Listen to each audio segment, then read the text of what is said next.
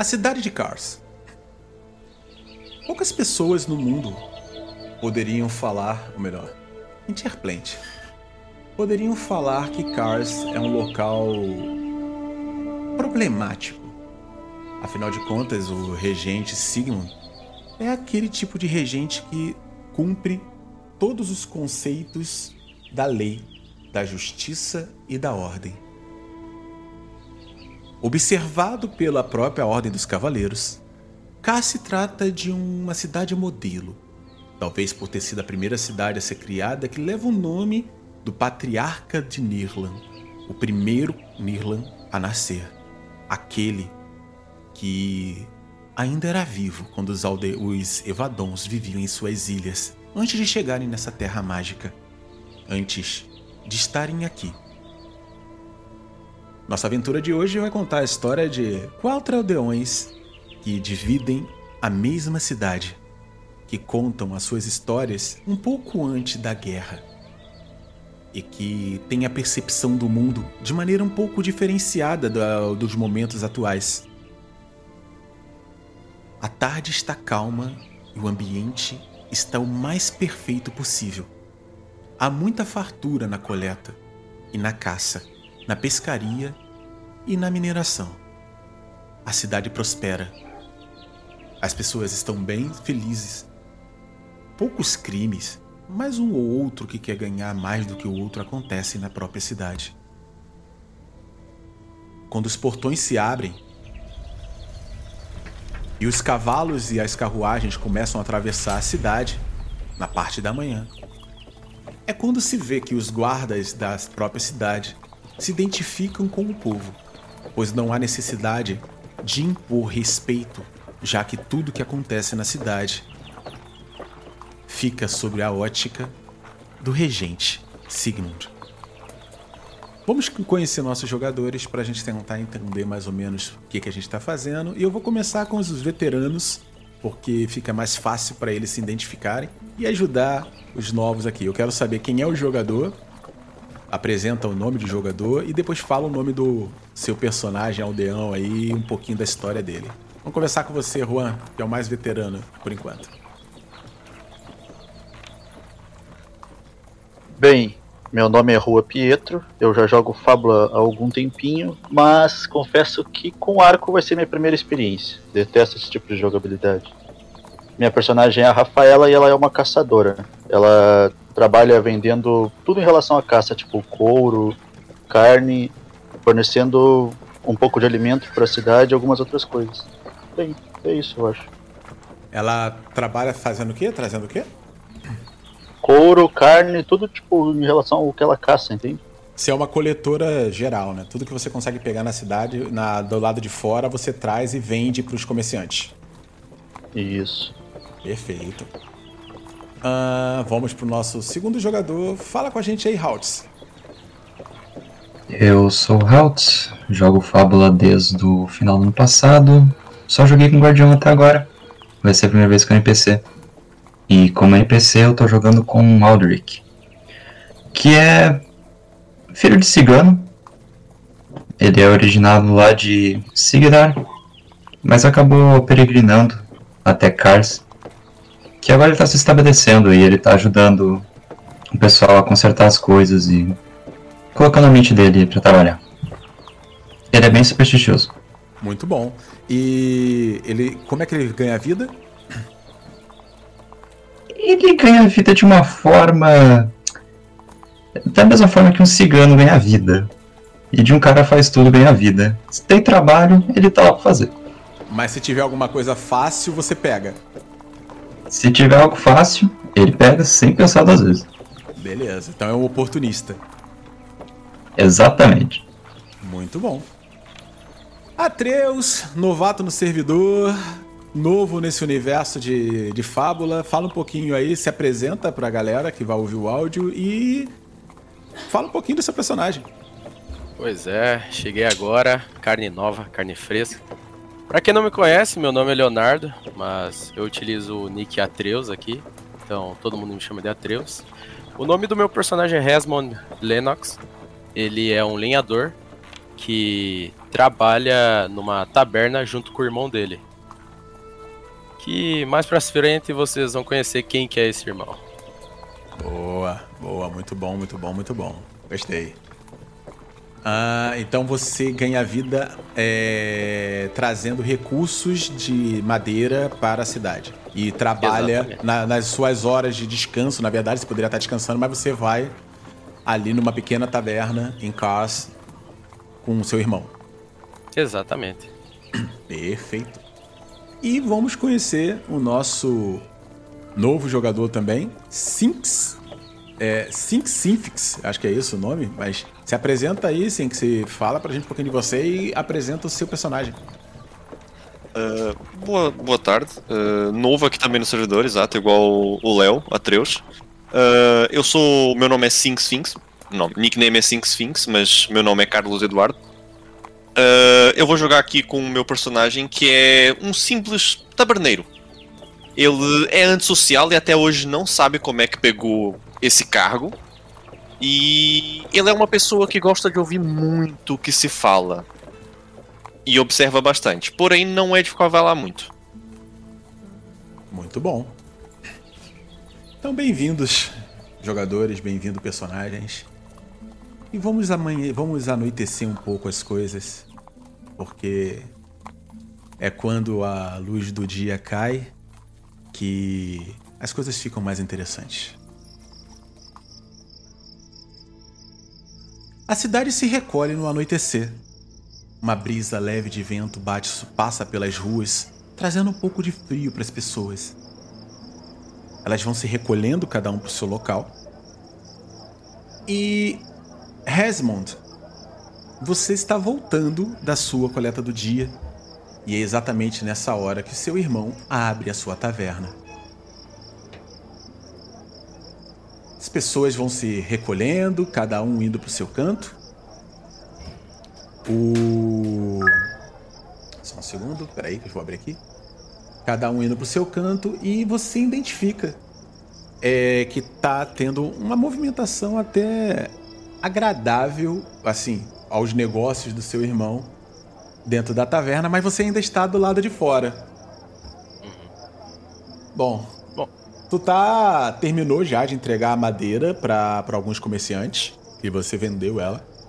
Isso representa os 5 de zildes que você tem no seu inventário aí.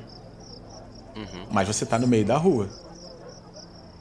Uh, carregando o meu machado, né? Uhum. Sem ele eu não consigo trabalhar. E também eu não desgrudo dele. Essa Sim. é uma importante coisa a se observar. Uh, eu chego, né, na taberna. Você, não, você vai, você, a... vai, você vai para a taberna então? É, exatamente. Depois tá. de entregar okay. os recursos a, aos, aos comerciantes, eu vou em direção à taberna. Você chega na, na porta da, da frente da taverna. E quando você chega lá, você já vê que o ambiente já muda.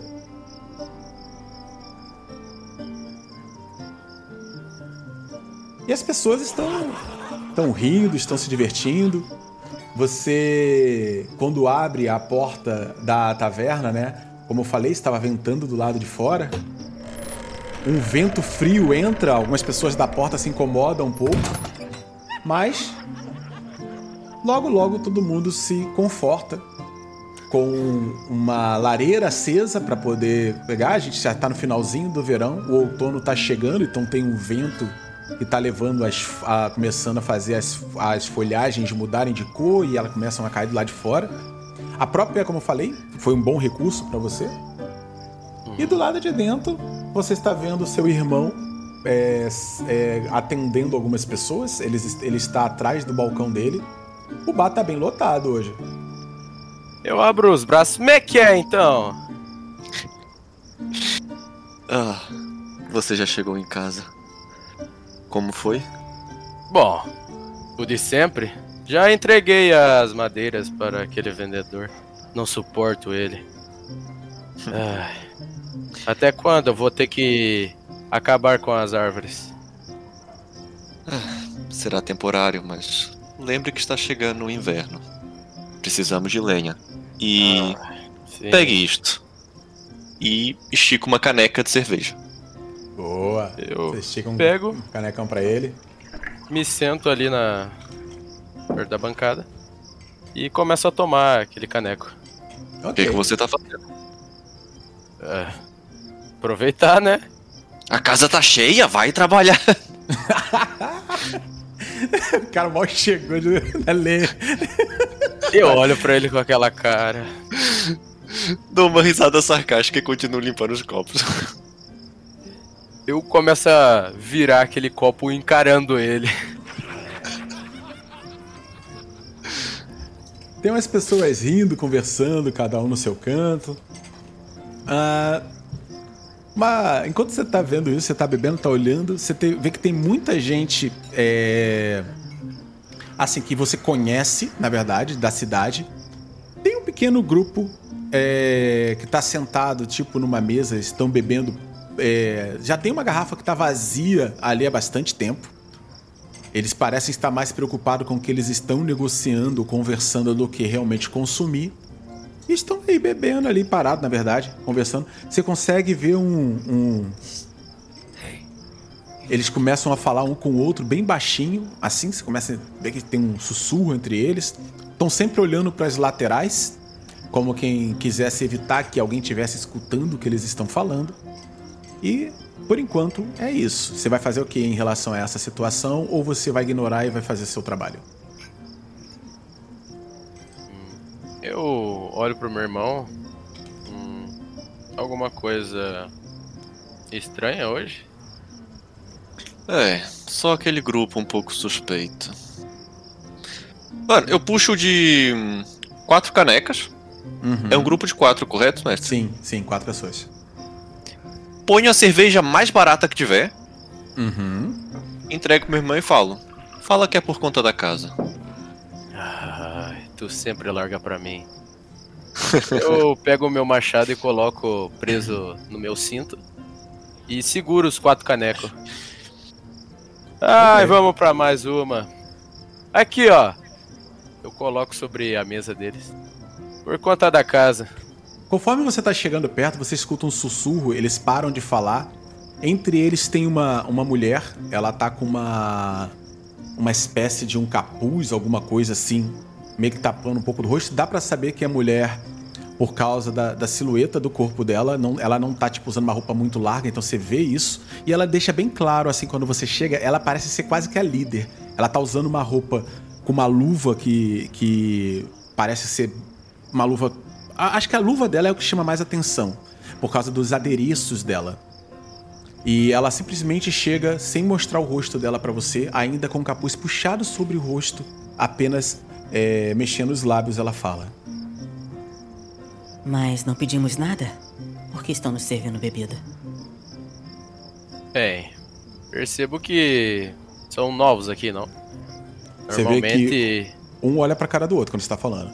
Aí normalmente. normalmente aqui, onde a- é o meu estabelecimento e do meu irmão, a gente quer causar uma boa impressão pra quem está de passagem ou apenas querendo curtir a noite. O que parece ser um pouquinho mais forte deles, que tá sentado do lado dela, falar assim: E vocês costumam fazer algum tipo de interrupção em negócios para poder trazer bons. hum, boas aparências? A mulher, lá na mesma hora que, ela fa- que ele fala isso, a mulher olha pra cara dele e fala assim: Nath, vamos ser hospitaleiros. Eles foram hospitaleiros conosco. E eu adorei. Muito obrigado, senhor. Coloco os braços um pouco pra trás, perto do, do peito e falo: Não, eu não quis atrapalhar negócio nenhum, até porque eu não sabia. Apenas trouxe a bebida. Ela dá um sorriso enquanto você tá falando isso. E eles começam a, beber. O, o- o bebendo. O, esse Nats que ela fala, ele bebe e dá uma, um arrotão assim quando vira tudo de uma vez. E ela olha pra você mais uma vez e fala: Obrigado, senhor. Fico feliz em saber que é um bom lugar para se frequentar. Sim. Recomende para amigos. Bem, Com, com sempre é bom ter certeza. novos. Você vê que ela, ela levanta um pouco o rosto dela, deixando transparecer uns olhos meio dourados. Um amarelo, um amarelo bem dourado, assim, bem. A, a própria chamas do local, das velas do local, já chama a sua atenção um pouquinho pela cor dos olhos dela. Que não é natural, mas não é tanto assim, entendeu? Porque tá, é bem, bem bonita, assim, pelo menos, a primeira visão do que você pôde ter de visão. Eu pego da mesa, com licença, e retiro a garrafa vazia e copo. Ok. Bom, vamos lá. É, Rafaela e Aldrich. Vou botar vocês dois. Vocês vão decidir onde vocês estão no início da cidade. Eu quero que vocês primeiro, Aldrich, onde você estaria no final dessa noite? Cara, que dia é hoje? Seria, vamos supor, se fosse considerar alguma visão do nosso, seria como se fosse uma sexta-feira de um, de um de uma semana nossa aqui, parecido em relação à, à ambientalização, né? Então ele tá numa taverna lorotando alguém. Então você tá nessa taverna. Com certeza você vai estar então nessa taverna mesmo. Na taverna do Ronk. Beleza. Do. Vamos lá, deixa eu ver como é que vai ser. Você viu toda essa cena que eu falei, não, claro, com toda essa situação de discussão entre, entre o cara que se levantou, mas você viu a bebida sendo dada de graça, mais ou menos se percebeu quando o cara falou.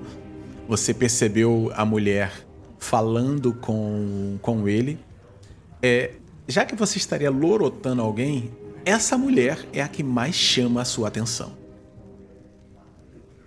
Por causa da, da. Assim, talvez mais pela condição da roupa dela ser algo que chame atenção em relação à roupa dos aldeões. E ela. Quando ela. Antes. Você, estava aí antes dela. Em alguns momentos que ela levantou, você percebeu que por debaixo dessa grande. dessa capa que esconde a roupa dela parece ser uma roupa mais nobre, uma roupa de algo que chama atenção mais para pessoas que têm alguma posse. Ou ela roubou isso né? Mas na sua visão é algo que chama atenção. Mas não apenas por essa condição, você também nota que ela, assim, ela é bem mais alta, apesar de ser assim bem mais magra, ela anda de uma forma é, firme e demonstrando muita confiança. E que aqueles homens que estão ali, apesar de ter alguns bem fortes, parece que eles respeitam ela. Se você estivesse lorotando alguém, talvez você possa estar olhando pra ela, porque as outras estão ali conversando com outro cara tal. Eu não sei se o dono da taverna quer ter uma ajudante. Você teria? ô? olha, seria interessante. Bem Pra interessante. servir. Me dá o nome bom. de uma, de uma ajudante. Um O nome. nome não é comigo, vai lá, português. Porra, sério? Um Nossa. Beatriz. Beatriz. A Beatriz ela está servindo bebida para todo mundo e ela vai até a sua mesa, Aldrich.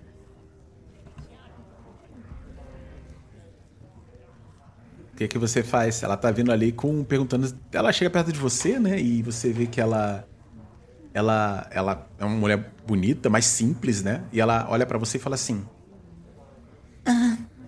Eu posso ajudá-la? Deseja mais alguma coisa? Ah, claro, o desejo que aqueles ali estão tomando. Pelo visto é da contra casa, não? ela vai bem pertinho do seu ouvido e fala assim: É a cerveja mais barata que nós temos. Eu não falo pra eles, tá? Mas foi uma, por conta da casa. Você queria assim mesmo? Fazer o quê, né? Semana complicada. Mas me diz aí, qual é a da grandona ali? Ah, eu também nunca vi ela aqui. Não sei exatamente de onde eles vieram, mas chegaram essa manhã. Quando eu estava no mercado, eu percebi que eles estavam andando pelas redondezas e procurando pelas pessoas um local para poder beber alguma coisa. Acho que eles têm coisas estranhas para fazer pela cidade, afinal de contas, a maior entre eles me parece que é a líder. E ela meio que controla eles com uma certa intimidação.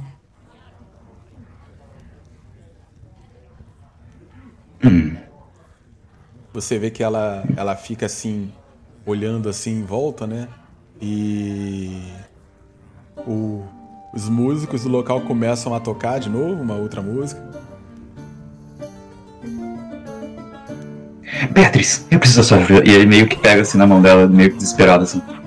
Ela, ela, quando quero- você pega na mão dela assim meio desesperada, ela, Hã? Como? Como? O que que foi? Eu quero causar uma boa impressão, sabe? Os negócios não estão dando muito certo e eu preciso ter uma renda a mais. Quer testar sua sorte? E ele dá um sorriso. Minha, minha sorte? Como assim? É, é, é, é. Aqui, ó. Vamos aqui, vamos, vamos aqui pra perto dos músicos. E ele vai ali, meio que pegando uma, uma cadeira pra ficar perto dos músicos. Hum. O jogo é o seguinte, e ele vai meio que tirando assim uma Ela fica- ela pochete. Sim. E na pochete tem, tipo, várias pedras preciosas, assim. Mas nada de muito luxuoso, nem nada do tipo. É, São, são pedras que foram lapidadas, né? Fica com essa aparência de preciosidade. Isso, isso. E ela pedada no meio, como se fossem os dados, entende? Sim. E ele meio que chacoalha, assim, todos os, todas as pedras, coloca de volta na pochete e fala: Tá bom, escolhe alguma pedra.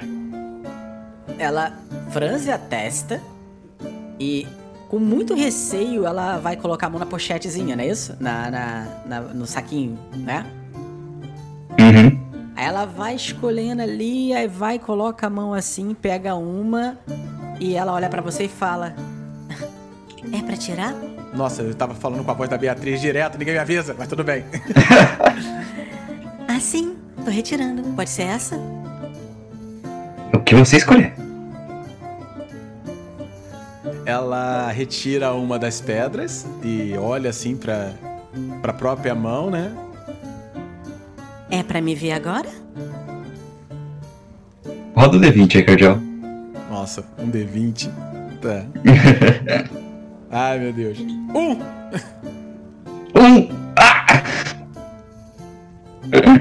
ok. Um, um é o quê?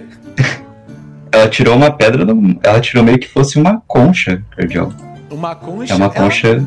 Ela, olha e fala assim, ó. Nossa, é, é linda. Claro, claro, claro. com isso? Bom, cada pedra tem seu significado. A concha é mais. É mais algo como. A leveza do mar, entende? Sim. Como se fosse mais. Uma próspera onda que vem e vai. Assim como você, Beatriz. Cara, quando você fala isso pra ela, joga. Cara, você botou ponto em charme? Coloquei.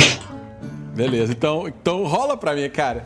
Rola pra mim aí, seu social. Você tá tentando pegar a funcionária de alguém. Não, não! Ou deixar ela cari... é, Bota o cara. Ela vai se apaixonar se você ficar falando assim com ela, cara. Rola seu carisma, cara. Manda o carisma. Manda Ah. o carisma da Beatriz. Pô, Oito! Foi bom, cara, foi bom. Cara, você nota que ela fica com aquela visão assim, bem parada olhando pra você. Ela nunca foi tão notada como está sendo agora. E por mais que você é, esteja talvez só querendo trazer ela pra uma, alguma coisa que você tá tentando fazer, na visão dela, cara, no ponto de vista dela, assim, você está sendo extremamente agradável. E é como se ela olhasse pra você com um certo carinho especial. E ela olha pra você e fala com você. Nossa, é a coisa mais linda que alguém me falou. Ah, Assim como. Assim como você, Beatriz. Poxa, você. Você é incrível por aqui. sim, Aldrich. É, é, é, eu, eu preciso trabalhar. Ah, não, Ficando claro, claro. e, e vai dando passinhos pra trás, assim, segurando a concha. Ela encosta a concha sobre a. Sobre o peito, assim, né? Ela abraça com as duas mãos e ela sai correndo, cara. E vai correndo pra trás do balcão, perto do chefe dela lá e vai pegando e começa a servir de novo as coisas. O meu o Aldrich ele olha pra, pra líder do grupo lá pra perceber se ela percebeu isso. Cara, chamou a atenção deles. A, a mulher misteriosa, ela levanta um pouquinho, inclinando a cabeça, fazendo com que o capuz dela é, transpasse um pouco a, a- essa a visão e você consegue ver um pouquinho dos mesmos olhos dourados que outrora apareceu para outras pessoas. Ok. O Aldrich ele olha pra esse. É ambar os olhos dela? Cara, é, seria a Amba. Ok. Daí ele já vai mandar outro charme aí, cara. Ele já fala. Hum. Olhos belos, um protetor e uma força no olhar. Assim como um ambar. Gostaria de testar sua Fala isso sorte, alto. senhorita? Falou isso alto? Falou. Ela, olhando pra você, ela simplesmente fala: Falou comigo? Uhum. Muito bem. Aproxime-se da mesa. Tem mais uma cadeira aqui. Ok, Os agora outros- o Aldrich os vai. outros- Os outros ficam olhando pra você estranho. O, o grandalhão deles, né, o que parece mais forte, olha assim. Não acha que tá expondo demais a gente, minha senhora? Não. Ele tem seus talentos. E você vai se aproximando da mesa ouvindo isso. Ele vai um pouquinho mais cuidadoso ali e tudo mais. Só que dessa vez ele não tira as pedras não, ele vai tirar as cartas de tarô mesmo. Hum, é o cara oportunista querendo ganhar dinheiro fácil. Cigano, né, tio? Cigano.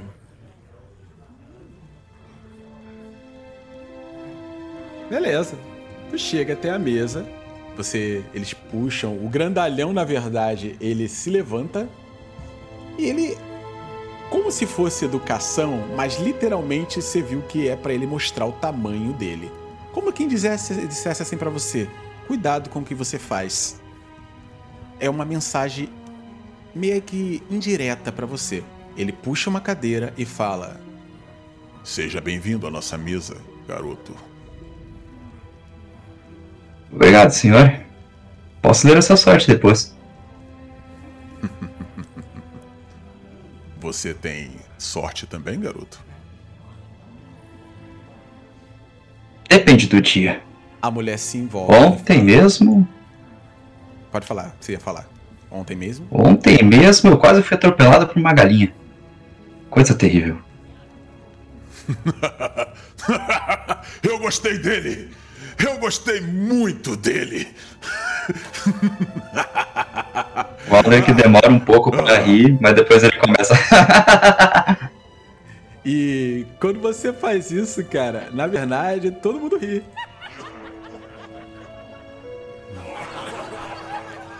E a cadeira puxa pra você. Ela fica olhando assim, você quando ele puxa essa cadeira, ele fica olhando pra você direitinho, assim, tal. Ele espera você sentar, você meio que não precisa rolar dado. Esse cara não tem tanta inteligência assim pra poder suspeitar de- muito de você, ele, ele só dá a primeira impressão. Ele fica olhando pra você assim, e ela estica as costas pra trás, deixando parecer um pouquinho mais do rosto dela. Coloca a cadeira quase que inclinada sobre a, a- a parede que tá atrás dela. Os outros três que estão na mesa, você já começa a perceber que um ele é bem típico cafajeste. O grandalhão, ele parece ser realmente alguém meio burro, mas ao mesmo tempo parece ser os músculos do grupo. E tem um outro que parece mais ser um estudioso ou um comerciante. Essa mulher ela puxa as- as, é, a perna e ela coloca as duas, uma das pernas, né, as duas pernas em cima da mesa, demonstrando nenhuma finesse dessa vez, mas as botas delas são botas caras. O que, que você faz? ela simplesmente, quando vira, parece ela só fala isso, ó. Bom, então me surpreenda. Você acredita em destino, senhora? Senhorita? Foi o destino que me trouxe aqui. Senhor. E ela faz Aldrich. uma menção ao seu nome. Aí você fala o nome e ela. Helena. É o meu nome. Prazer, Helena. E ele vai tirando o baralho de, car... de tarô e vai embaralhando. Todo Sabe, eu acho que o destino-. Eu acho que o destino une todos, de uma forma ou de outra. Seja lá o que nós estamos fazendo aqui, talvez repercuta um pouco mais no futuro. Não gostaria de saber o seu futuro? Daí ele abre assim o leque de cartas de tarô e coloca na mesa. Sabia o meu futuro? É. Bom, Sim, normalmente eu eu acabo cobrando por isso, sabe? entendo. Senhor Aldrich, o quanto saber o futuro pode ser impactante para o seu destino? Ó, muitas coisas. Me ajuda a levantar de manhã. E se você descobrisse que o seu futuro está ligado ao meu? Daí eu teria que te conhecer melhor. Hum, Porque senão eu estaria confiando minha vida a um desconhecido. eu tiro uma carta, senhor Aldrich. Se você me prometer uma coisa. Fica? Se o meu destino for bom, você me presta alguns serviços hoje à noite. Se ele não for bom, a gente nos despede aqui e você volta para o seu lugar e continua com a sua vida. Com as emoções que você acha que talvez possa ter com elas, ou pode arriscar. Vem comigo mesmo assim. O ela- Aldrich Ela coloca, engole em seco. dedos, ela coloca os dedos em cima da carta sem puxar. Ela só fica olhando pra você. De longe, assim. Ele engole em seco. E ele fala: Pois bem. E ele meio que pega assim um salzinho assim, joga por trás do ombro. Meio que faz um- uma pequena oração assim pro grande espírito. ele fala: Ah, tá, tudo bem, o grande espírito tá comigo. Ah, certo. Vamos lá. Então, vamos lá. Nós vamos fazer um teste de sorte nisso aí? Porque eu não vou rolar o seu dado de D20, não. Sai fora. Quer que eu rode? Confiança barra fé? Rola pra mim a confiança barra fé. E antes de você rolar, antes de você rolar sua confiança barra fé, eu quero que você me diga qual é a sua intenção nesse teste, porque o sucesso aí a sua intenção vai ficar positiva e a falha a sua intenção vai ser o inverso. Qual é a sua intenção? A intenção mesmo, apesar do Aldrich ser um loroteiro, ele realmente acredita no em superstições. Então, tudo que ele falou ali sobre se o nosso destino está vinculado, ele realmente acredita nisso. Então, quanto mais sucesso, mais certeza de vínculo no destino você vai ter. Você vai querer gastar bônus aí sim ou não? Sim, eu quero gastar bônus aqui. Então gasta bônus na sua confiança barra fé.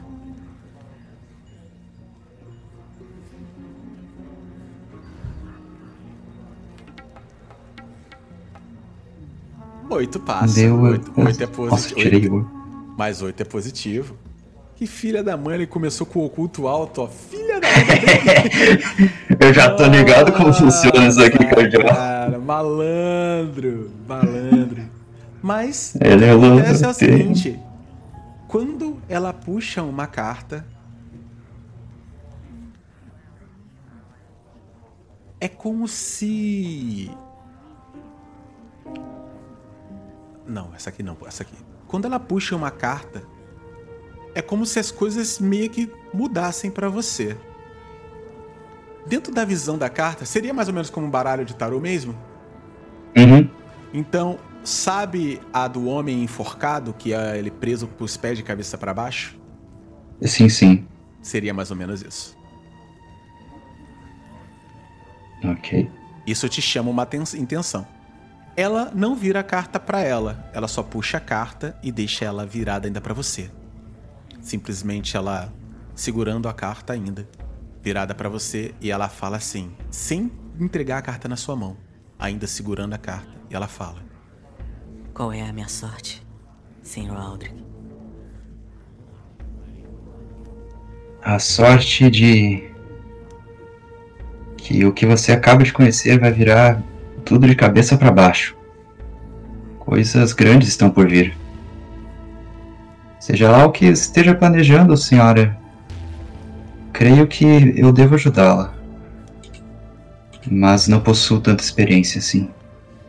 Pois meu mundo também virará de cabeça para baixo. Então deixe que eu julgue a sua experiência, Aldrich. Sente-se à mesa e fique aí. E pausa pra você e vamos ver aonde tá o nosso outro jogador. E vamos lá, Rafaela Becker. Onde você está, Rafaela Becker?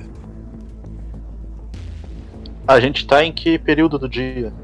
A noitinha. Já, já anoiteceu, cara. Tava tipo anoitecendo. Se você quiser dar um, um, um, um pouquinho antes, contar o que você estava fazendo até esse momento, pode falar um pouquinho pra gente. O que você estaria fazendo durante o dia e o que você tá fazendo agora.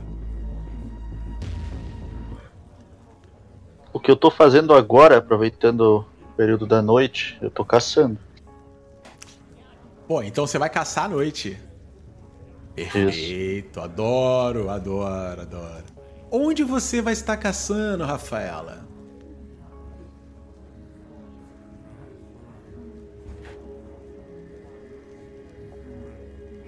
Deixa eu dar uma olhadinha no mapa que eu esqueci as florestas perto de.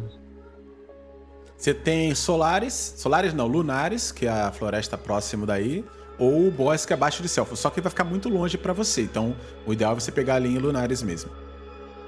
Pode ser Lunares então. Só um segundo aqui que eu tenho que. A gente tá num período sem guerra ainda, né? Não, nunca ouviram falar de Osporos na vida de vocês. Ah, então Lunares. Tem nada pra mim temer. Nossa, perfeito. Então vamos lá.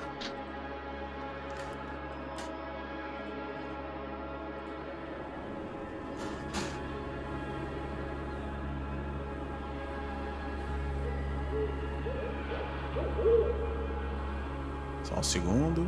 Vamos mudar o clima então.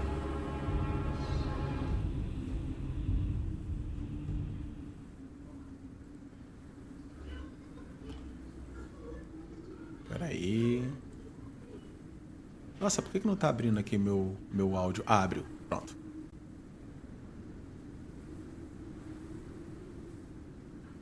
Ah, você tá é, caminhando pela floresta à noite. E tentando ser o mais furtiva possível. Vira e mexe, você escuta é, alguns sons na, na própria floresta, o vento bate nas folhagens. Ahn, rola pra mim um caçar aí, por favor, pra rastrear animais é, que não são tão inteligentes assim. Qual é o comando mesmo pra puxar o, o menuzinho aquele? Ponto USB. Nossa, quanto tempo você tá sem jogar? Tô há bastante tempo. Caraca.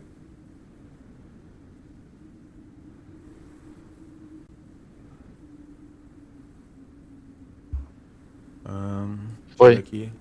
Sete. É. Você pisa, faz muito barulho em alguns pontos e percebe que quando você faz essa. Cadê? Quando você faz essa barulhada inteira, né? Quando você passa próximo de uma das. da- das moitas ali, você nota que algumas, alguns animais rastejantes começam a correr e elas, eles se espalham entre os arbustos. Você acaba é, chamando muita atenção. Mas quando você para assim para ver se você tem alguma oportunidade nesse primeiro momento, essa oportunidade não lhe vem.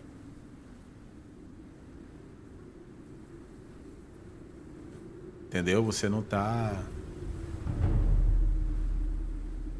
Você tá ali. Vou- Eu vou tentar voltar a ficar furtiva e seguir procurando algo pra caçar. Ok. Ah, então você vai fazer pra mim o seguinte. Você vai rolar pra mim de novo. Ah, você vai rolar a sua furtividade pra mim agora. É o furtividade, então, então é movimento. Pra andar sem chamar atenção. Rola sua furtividade aí pra que você tenha um bônusinho na hora de encontrar alguém.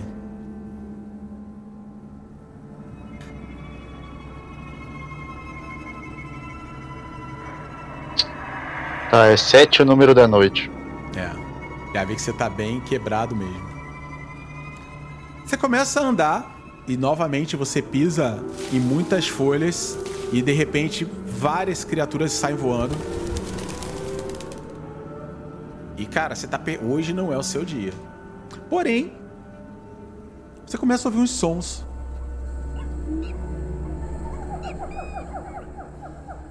Mais pra dentro da floresta, cara.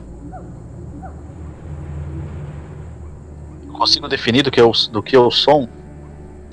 Cara, parece criaturas assim que. Que assim. Vida animal, né, cara? Você sabe que são. Tem vários tipos de, de pequenos animais de bosque e a floresta Lunares ela tem cervos e essas coisas, né? À noite eles, se, eles ficam mais próximo da, do lago do lago de é, o lago dos espelhos na ideia de beber água e até porque é um lugar mais iluminado. Então você provavelmente é um bom local para você ver. Pequenos cervos, javalis. Deve ser um bom local, cara. Tá, eu vou ir. Deve eu vou ser, seguir cara. os.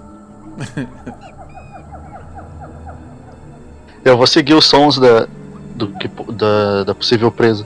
Bom, você ainda está com a sua furtividade não passada, então você não tem como andar com movimento oculto. É, cara, você tá fazendo mais barulho que o comum. Pequenas codornas e fazões voam quando você ou saem correndo ou, ou fazões saem voando quando você vai pisando por ali. Até que você chega na margem de uma das pontas do lago dos espelhos. A lua está se colocando ao céu naquele momento. Não é uma lua cheia, é uma lua minguante. E mesmo assim o lago transparece a iluminação dela. Você por um segundo você vê uma que parece ser um brilho estranho que parece se movimentar em direção à margem do outro lado do lago que você consegue ver de longe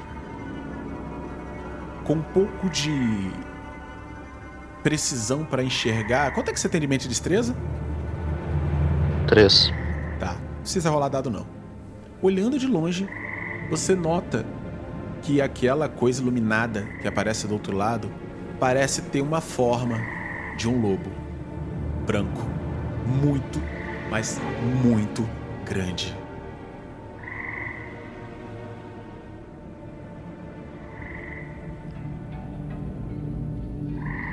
Ok. Maior do que um cavalo, só pra você ter uma ideia. Tá. Eu vou tentar recuar. É, não, Não ela tá vou longe, competir. tá? Ela é, não, ela tá do outra margem do lago. Ela teria que correr pra caraca pra chegar até aí. Você e você, eu tô considerando que você tá escondido atrás de uma de uma das folhagens ali, sabe? Porque você tá caçando, apesar de fazer muito barulho, você tá caçando e ela tá do outro lado da margem. O lago é gigantesco, cara. Você tá vendo ela de longe. Quilômetros de, de um quilômetro mais ou menos. Nem um quilômetro, Ah. uns 800 metros de diferença, assim.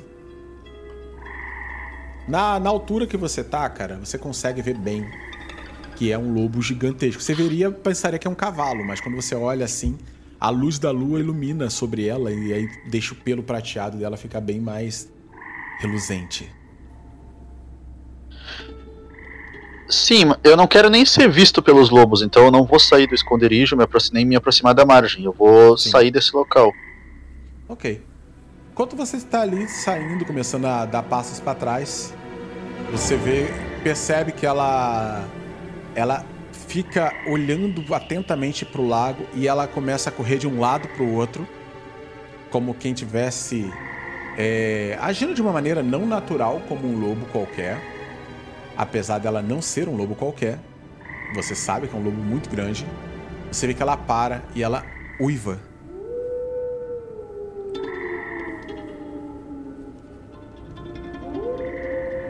Quando ela uiva, outros lobos aparecem lá próximo dela. Mas estranhamente, o que parecia ser um uivo de chamar os lobos, você nota que de uma hora para outra, como se fosse uma espécie de reação impulsiva dela, ela avança contra os lobos diretamente.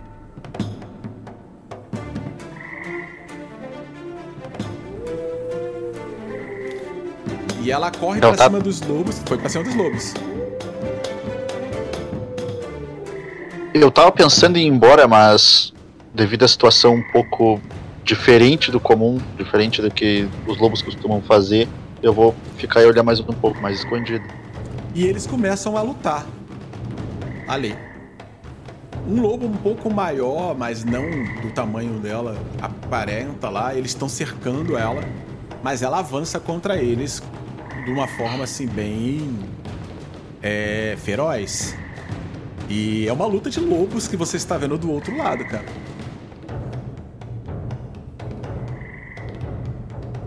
Eu vou seguir observando.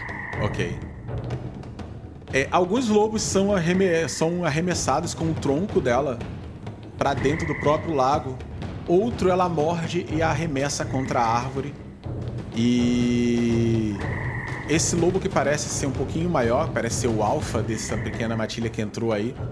Ele meio que dá uma mordida na pata dela e começa a correr em direção à brisga. E ela avança em direção à brisga atrás dele, como quem quisesse pegá-lo. Os outros lobos começam a sair do, do lago. Isso te chama a atenção e de repente você começa a ouvir os uivos deles de longe. E sua experiência básica, isso não é muito bom. Se vier lobos próximo de você para responder isso, talvez seja tarde demais para você tentar sair daí e os lobos podem reagir contra você.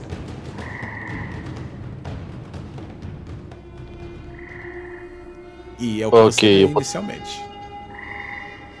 Agora eu vou tentar meter o pé. Ok. Você vai voltar para a cidade? Vou voltar pra cidade. Bom, à noite a cidade fica fechada. Quando você vai se aproximando dela, as, é, os portões estão ali. Um dos guardas consegue observar, está acostumado em ver você caçando à noite. Eles, ao invés de abrir a porta levadiça, eles abrem a porta lateral da torre e eles falam com você. Ora, Rafaela, se arriscando mais uma vez à noite?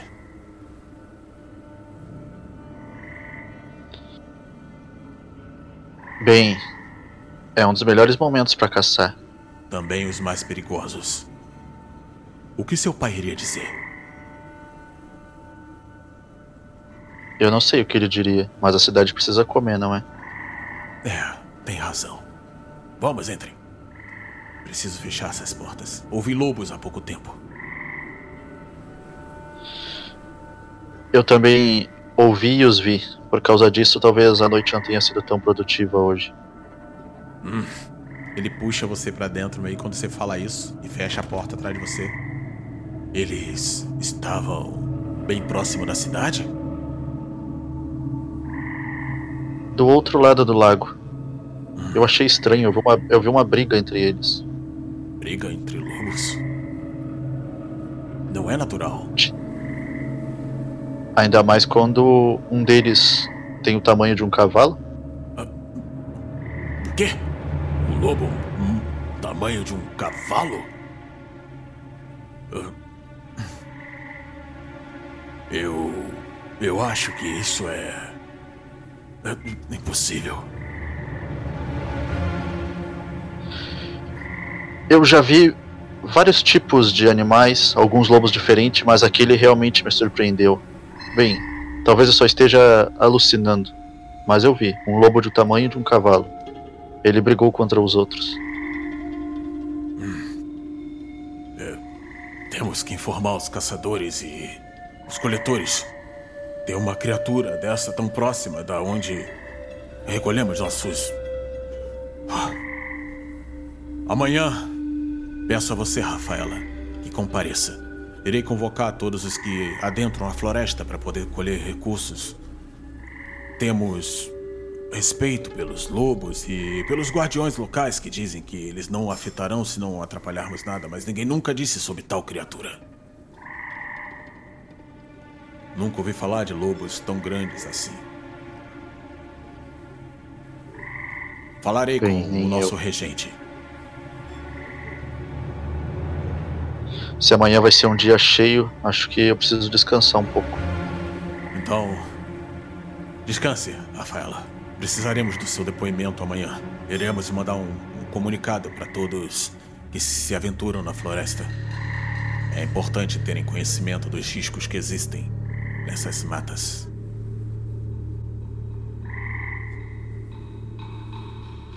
Eu vou indo então. Bom serviço. Você vai andando e você vê que você deixou ele bem preocupado.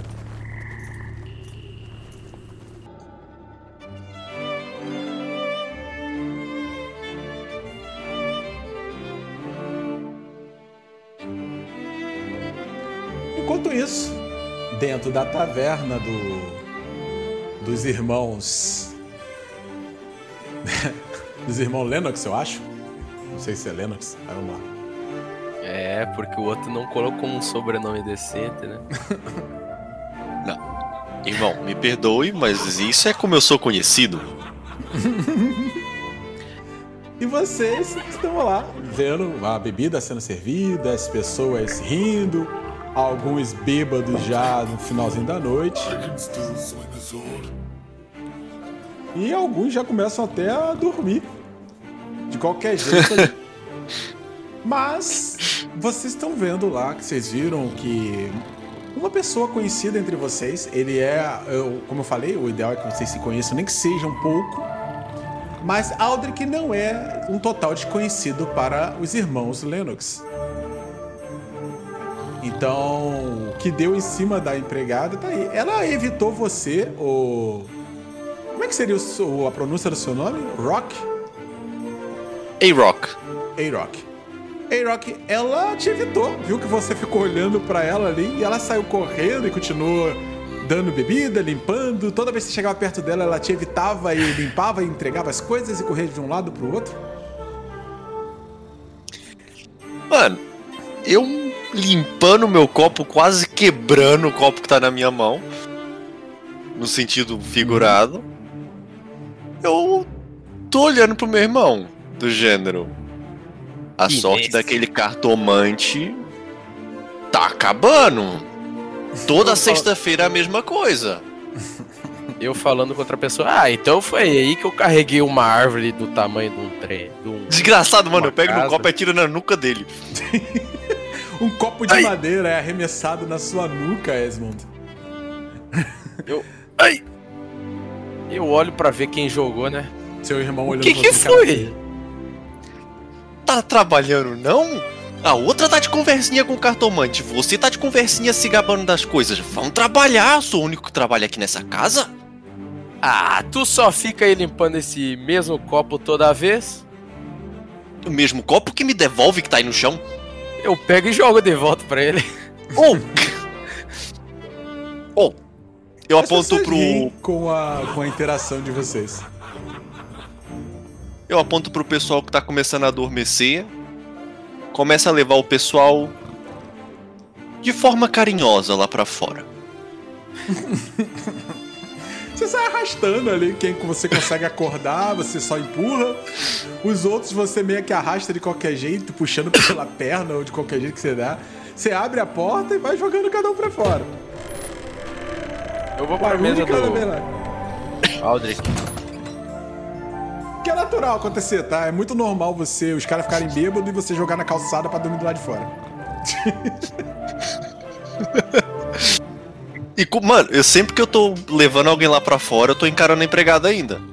Beatriz, tu Ela tá te evitando. pisou na cara. bola. Ela corre e quando você tira a pessoa, ela corre lá, limpa tudinho da mesa, tipo, pra. pra não dar chance de você brigar com ela mais do que você já deveria estar brigando, entendeu? Ela já sabe que vai levar uma, uma bronca. Então tá nessa linha. Mestre, uma pergunta. Sim. A mesa do cartomante, a menina rica e o grandão ainda estão conversando? Ah, o grandão desmaiou de sono, ele tá dormindo na frente da mesa. É, você viu que a mulher ela pediu mais bebida quando o rapaz, o Aldrich, sentou, o cartomante sentou. É, o cara, um outro que tava ali com ele, ele está olhando para as pessoas que, que estão ao lado, como se estivesse prestando mais atenção agora na conversa dos outros. E o que parece ser um comerciante, que parece que não tem nada a ver com aquele grupo ali, um terceiro membro além da mulher, esse ele está com uma cara de sério, ele, ele, ele meio que tá toda hora anotando algumas coisas num papel. É, vira e mexe, você vê que tá assim fazendo. E ela já tinha pedido mais bebida. Então, quando você olhou novamente, ela só levantou o dedo e apontou pros copos. Com certeza. Dessa vez eu vou lá servir os copos. Você Eu vai pego nos- até o local. Cinco e eu chego até lá. Dessa vez, hidromel. Olha, bom. Eita. Você leva um dromel, que provavelmente é a melhor bebida que você tem. Ela fica olhando pra você. Quando você vai se aproximando, tá lá o grandalhão dormindo, com a caneca, ele segurando ainda a caneca grande dele na frente, assim, com a cabeça caindo, tá babando na mesa. É, o outro tá meio desatento mesmo, como se fossem só pessoas que resolvem problemas quando o problema aparece e não são planejadores, eles não tratam coisas que têm que ser planejadas. Quando você chega, você já nota isso e você chega com as suas cinco canecas. O que, que você faz? Eu vou pousar as canecas na mesa e falar: Boa noite, jovens. Ah, olho pro grandão. Tá bêbado ainda dormindo? Eu reparo que ela é uma senhora? Não, nossa, é bem jovem. Apesar dos cabelos é, é, dourados também, como a próprios olhos dela, que saem por debaixo dos capuz, você nota que a, a parte que dá pra perceber do, da- do rosto dela, que ela deixa o capuz meio caindo sobre os olhos, mostra que ela é bem jovem. Deve ter uns, no Ótimo. máximo, uns 22 anos. Então, eu vou virar pra ela, senhorita. Faço uma vênia. Ela. Ela. Sim, taberneiro. Devo reservar alguns quartos para os senhores? E olho pro grandão. Eu agradeço. Acho que uns dois quartos seria o suficiente. E meto a mão em cima do ombro do cartomante. Com aquela É, certa eu- eu- pressão. E aí, cartomante? Oh, droga, eu rock de novo. O senhor Rock. deseja um quarto pra ficar hoje à noite? Ou o senhor vai dormir em sua casa? Sabe como é? A madame tá pagando e eu faço bom aqui pros negócios, não é? Você percebe que ela mexe na, numa numa bolsinha do lado do cinto dela. Ela tira alguma coisa dessa bolsinha e joga umas moedas na mesa e fala assim: Isso cobre as as despesas? Mira, eu nem "É vou muito- olhar. É muito dinheiro, cara. É, bo- é bastante dinheiro. Vai por mim. Mais do Mas que aí é que está. Eu nem vou olhar pro dinheiro. Eu simplesmente vou pegar o dinheiro que tá em cima da mesa. Ainda meio que encarando de lado. Cartomantezinho desgraçado. E é mais que suficiente e terá como garantido o café da manhã dos senhores. Irei preparar os quartos, com sua licença.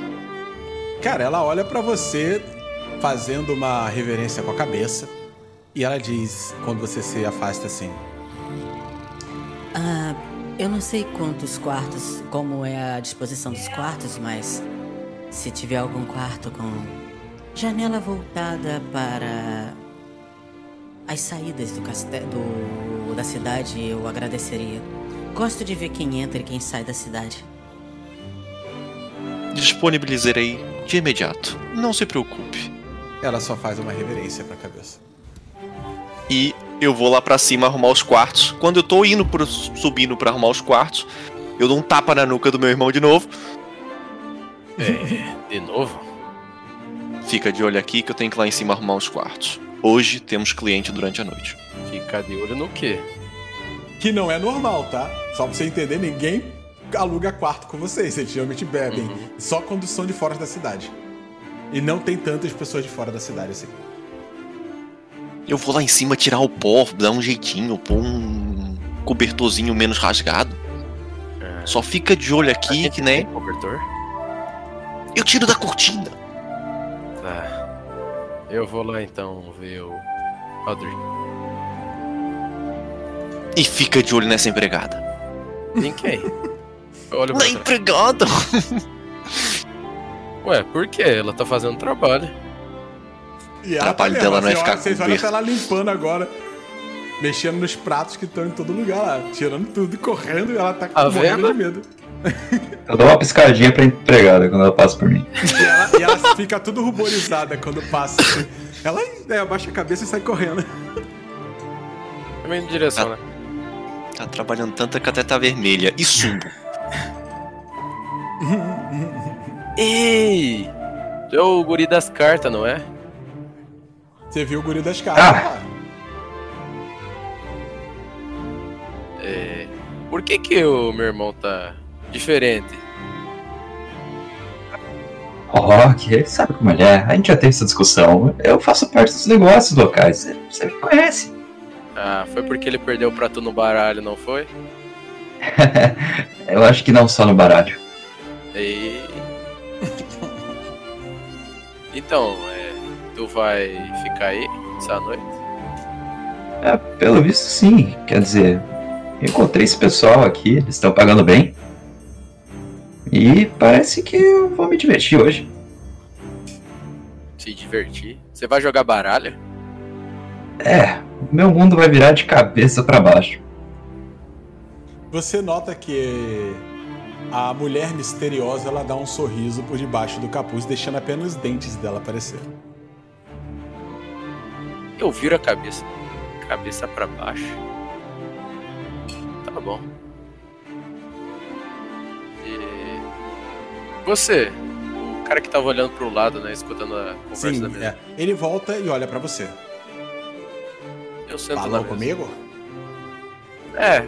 Quem é você? Ele olha pra mulher antes de responder. A mulher, ela. Parece que ele pediu permissão pra responder, isso foi estranho. A mulher, ela só faz um pequeno dobrar de cabeça, como quem. Quem relata alguma coisa. Você não entendeu exatamente que sinal foi esse. Mas. Ele olha pra você e. Sou apenas um. serviçal. Um cavalariço, digamos assim. Cavalariço. Esse é teu nome? minha função. E a mulher faz de novo um sinal com a cabeça. Ah. Eu sou lenhador. Montar em árvores deve ser mais difícil. Mas eu entendo. E aí a mulher dá uma cutucada nele assim, ele. Ah! É. Mas. Me diga, qual é o seu nome? Esmond. Esmond Esmond. Ah, sim, Esmond. Vejo que tem braços fortes, Esmond. Você trabalha aqui ou presta serviço em outro lugar? É. Eu sou lenhador e ajudo meu irmão aqui com os negócios. Lenhador. Aí ele olha pra mulher novamente A mulher olha pra ele, aí ele. E. Tá a fim de ganhar um dinheiro fácil? Dinheiro? O quê? Bom, estamos falando de alguns bons yields. Aí a mulher não tá falando, a mulher só tá olhando.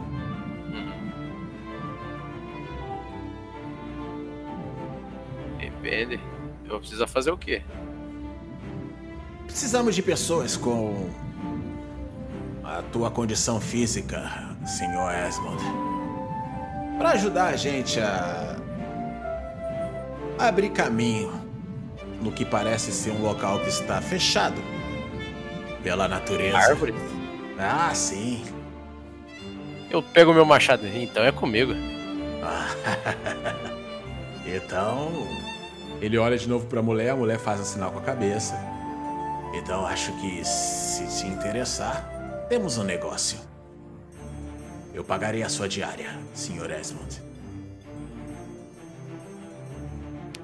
Ah, por mim não vejo problema. Bom?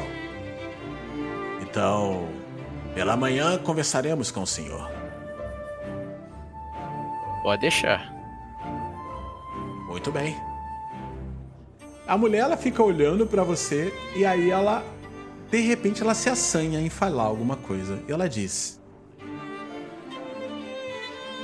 O senhor, seu irmão, não teria problema com isso? Olha. Acho que não. Entendo. Normalmente eu passo alguns dias fora cortando árvores para os comerciantes. Entendo. É possível que ficamos três dias fora. Conhece bem a Montanha de Brisga? Montanha de Brisga. Sim. Você tem informação das montanhas, você sabe exatamente como como é lá, entendeu? Assim, não são boas árvores pra cortar e elas não têm serventia comercial com os comerciantes locais. Porém, é, você sabe que exatamente por isso algumas cresceram e atrapalham alguns lugares de transitação. É, você pode imaginar que ele- eles estão tentando abrir caminho para passar para algum lugar, entendeu? Aham. Bom, normalmente.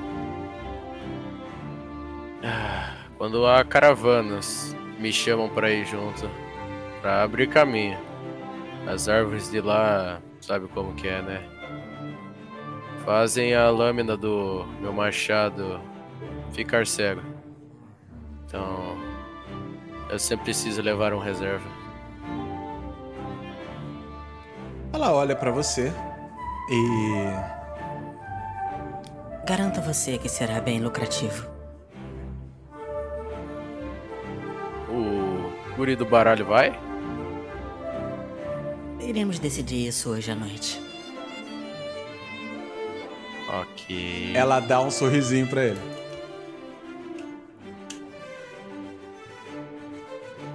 Ele dá um sorriso meio estranho, assim.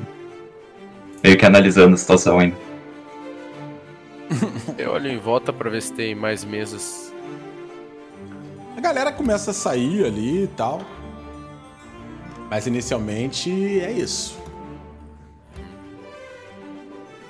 Com licença, tô descendo as escadas.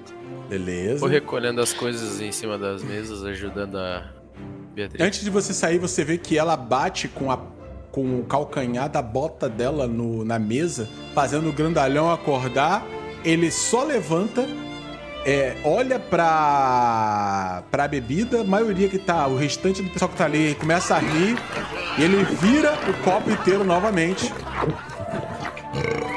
Rota, arrota e deita e dorme de novo. Tá bom. Só isso. Esse é dos meus. Eu pego, limpo a mesa, e passo pelo meu irmão e falo: Olha, eu vou ter serviço. Peraí, serviço quando? Talvez amanhã. Ah, e você se esqueceu de novo. Do quê? Você se esqueceu que esse fim de semana a gente não vai abrir a taverna? Verdade. Ah, novamente. Precisamos remodelar algumas coisas lá em cima. Nós não vamos poder abrir a taverna. Por isso que fizemos mais dinheiro hoje. Hum. Bom, eu vou fazer dinheiro. Ótimo. Então É. você vai arcar com ah, as despesas? eu começo a rir fazendo movimento com os dedos, dinheirinho. E seria quantos? Eu começo a contar. Um, dois, três. Eu passo a mão em tudo e falo, é o suficiente. É. Eu fiquei sem nada. Estou brincando. E eu abro a caixa onde eu guardo as moedas perto do. da banca e ponho tudo lá dentro. E fecho. Vá, toma. Você já sabe onde guardar. A mulher é aquela lá, ó. Foi ela que me chamou pro serviço. Quer dizer, foi o cara do lado. Mas aparentemente, né, ela é, é que manda em tudo. Ok. Mestre, eu me aproximo dela. Ela tá dando os últimos retoques, ela olha pro cara esquisito que só tava olhando pro outro, que tenta levantar o grandalhão de qualquer jeito, o grandalhão abre os olhos assim, é, meio que ao se levantar dá umas três ou quatro cotoveladas na cara do maluco que tá tentando levantar ele e fala Eu, eu consigo ir sozinho daqui, seu inútil. E deixa que eu vou, mas não sei que lá. E você acha que eu não aguento beber? E o homem. "Ah, toda vez é a mesma porcaria de bebedeira. Como pode alguém com um corpo tão grande ter uma. Ah, uma capacidade tão curta para poder aguentar o álcool? Veja bem com quem que você está falando, seu inútil. E o cara se levanta, eles vão se debatendo lá, subindo as escadas. Eu meto a mão na testa e falo, como eu te compreendo. É o quarto logo à direita, é o mais próximo. É só O homem- jogar ele na cama O ou no fala, chão, você escolhe. Ok, farei isso. E ele vai levantando. Senhorita? Ela olha para você. Sim, taverneiro. Como pediu, o seu quarto ficará de frente para os portões da cidade. Será o primeiro quarto à esquerda. Agradeço. Porém, Ah, sim. meu irmão me passou uma informação. Só gostaria de saber aonde ele irá. Ah, então vocês são irmãos.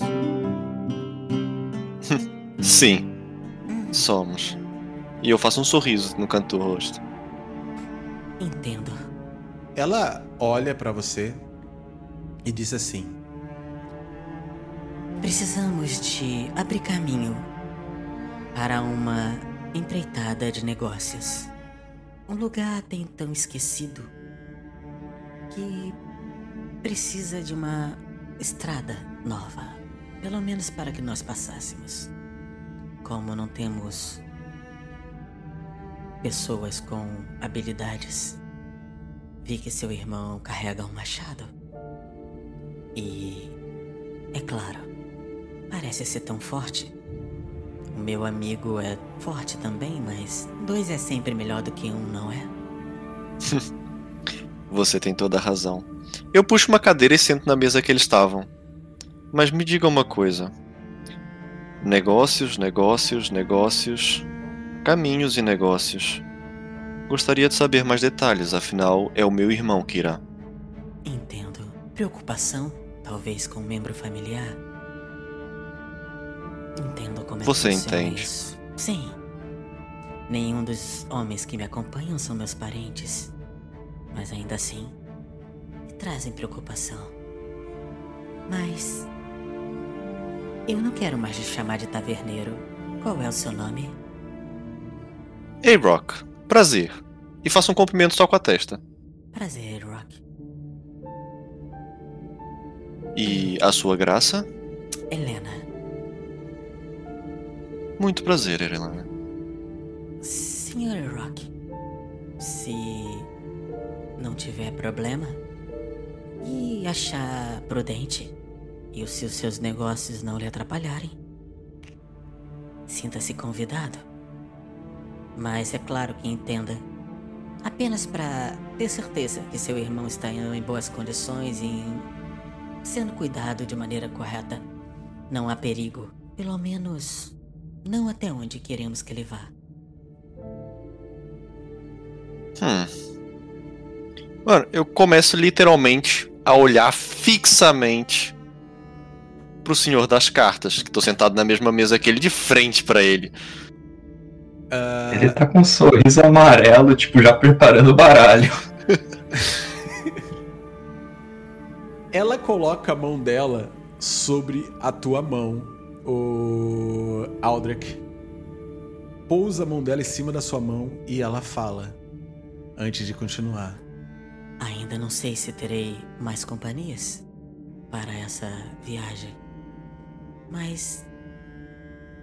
Caso eu tenha, todos que forem comigo. Pelo menos aqueles que eu selecionar terão serventia e serão muito bem recompensados. Você tem os meus serviços então, dona Helena?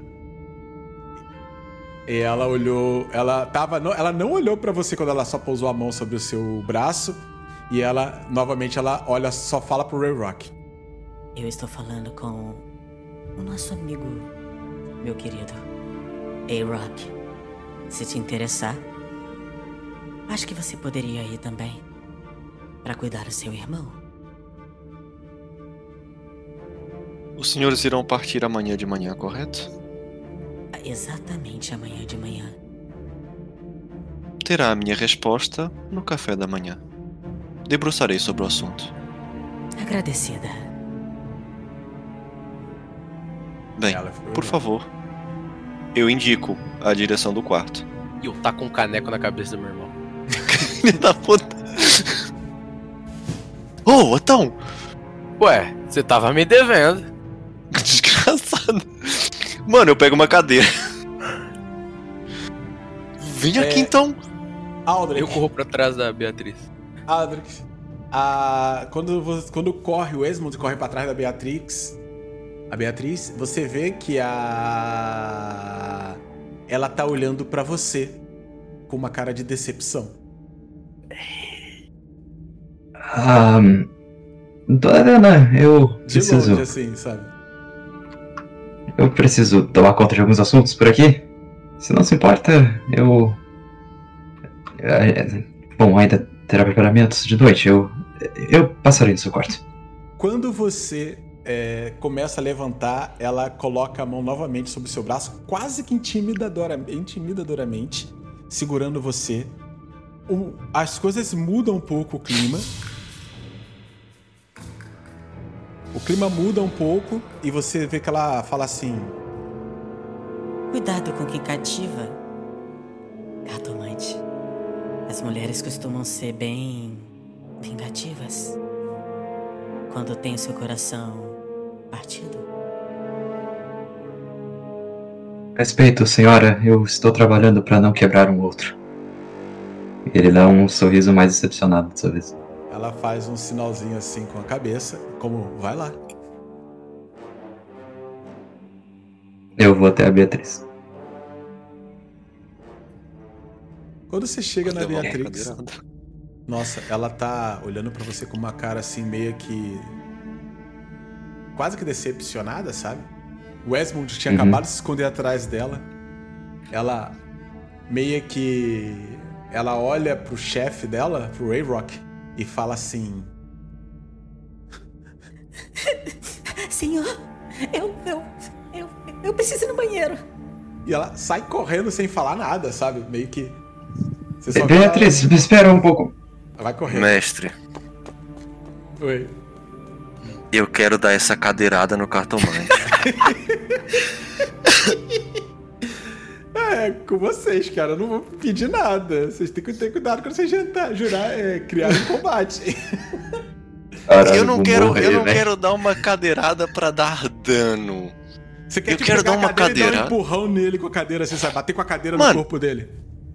É literalmente do gênero. Só pra você. Só pra en- ele entender a asneira que ele fez. Eu pego na cadeira e jogo nele. Cara, Eu não vou nem desviar, eu só É. tomo essa porrada aí. você leva a porra da cadeirada, bateu assim, aí tu notou a merda que você fez. Nisso, a, chego- a outra mulher já levantou, tá? Quando você nota, ela já tá subindo as escadas. Ai, ai, ai. Eu chego bem perto do ouvidinho desse cartomante e falo: Sorte no jogo, azar no amor. Ou você sobe aquelas escadas e você nunca mais entra nessa taberna, ou você vai atrás daquela criança que saiu correndo chorando. Ih, rapaz, ferrou. Eu saio e vou pros fundos, terminar de arrumar a tabela. Eu acho que tu errou, hein? Acho que dessa vez eu fui um pouco longe demais no teatro. Ai, caraca. ah. Eu vou atrás da Beatrix. Beleza. Tu conhece o caminho. Cada vez mais para pro fundo fica os banheiros. E tem um banheiro fechado. A porta tá fechada lá e ela tá trancada lá dentro. Mas quando vai se aproximando, você escuta o soluçar dela, o choro dela, saindo, passando pela, vazando pelas frestas da porta.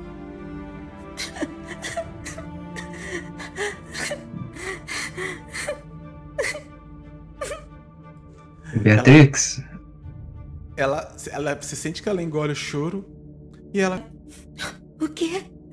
O quê? que você des- desculpa por hoje, eu. Eu me empolguei.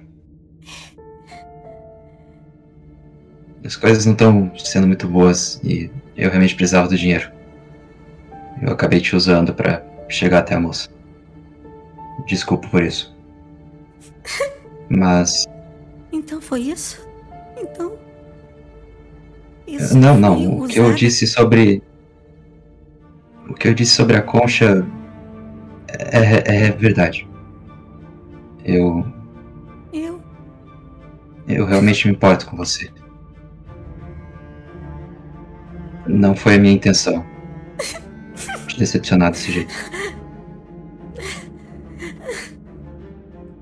Cara, um silêncio toma conta do local, até que de repente a porta se abre e você vê os olhos dela lacrimejando.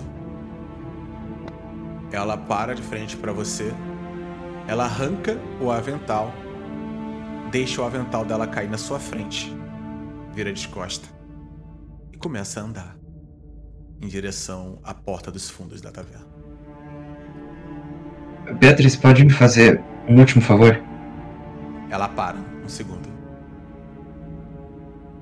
O que você quer? Tem coisa estranha rolando. Tipo, estranha mesmo. Se alguma coisa acontecer comigo ou com os taverneiros essa noite, eu quero que você saia daqui. O mais rápido que você puder. Pega alguma carroça, um guarda, não importa. Eu tô falando sério. Eu tirei a carta do homem virado pra baixo, Beatriz. Isso nunca é um bom sinal. Ela vira pra você. Fica olhando assim fixamente pra você.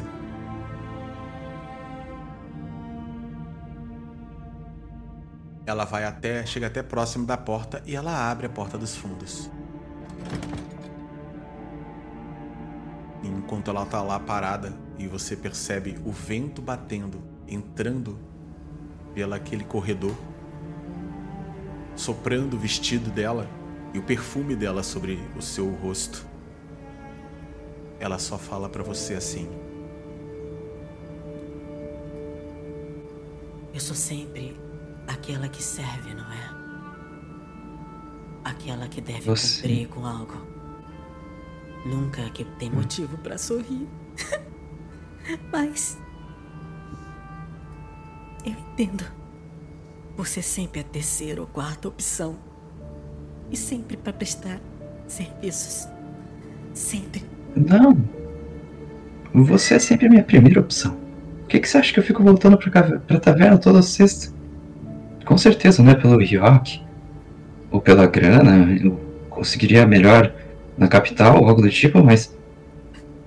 eh, Você tava aqui, você sempre me ajuda. Ela estende a Eu- mão de lá, cara. E te impede de continuar falando e fala. Então larga tudo e vem comigo. Se você diz que tem um problema nessa cidade, que tem um problema que tá acontecendo, vem comigo.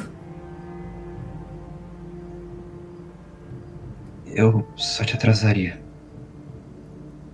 Eu. O meu destino. Meu destino não é ficar com você, Beatriz. Eu não sei o, o que reside em frente, mas. Você tem que sobreviver. Eu não sei o que vai acontecer comigo amanhã. Mas me promete isso. Me promete que se algo acontecer, você sai daqui. Ela para, engole o choro, passa a manga sobre os olhos e fala uma vez, por última vez agora.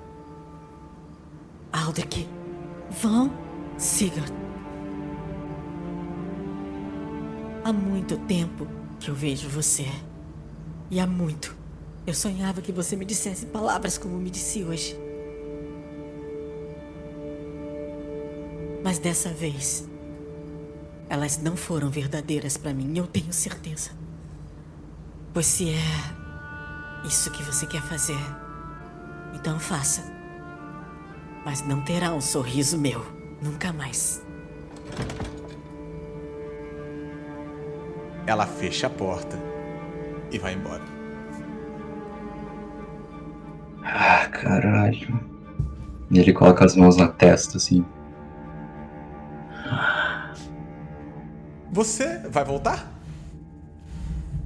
Ele vai, cabisbaixo.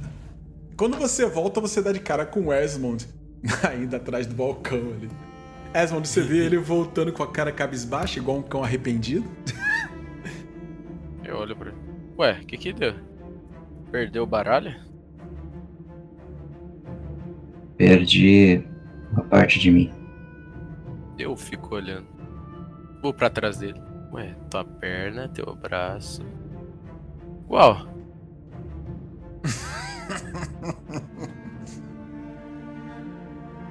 Ah, por que eu tô me explicando pra você? Ah. Eu só te conheço de sexta em sexta. Não tem por que eu me abrir com um taverneiro. Mas se não tem ninguém. Eu olho em volta. Aquele Quer homem dizer- que só estava escrevendo, ele vem com passos leves andando até o. o salão. A mulher subiu e esse homem ficou lá embaixo. O que só estava escrevendo até então não falou nada. Ele vem andando até próximo do, da- da- do balcão e olha pra vocês assim. Você notou que é, todas as canecas que ficaram na frente dele não foram mexidas. Quem bebeu foi o grandalhão, Aldrich. Ele olha e fala assim: "Vo- vo- Vocês têm uma bebida quente pra essa noite? Bebida quente. Que não Olha. leve álcool, por favor. Nada destilado.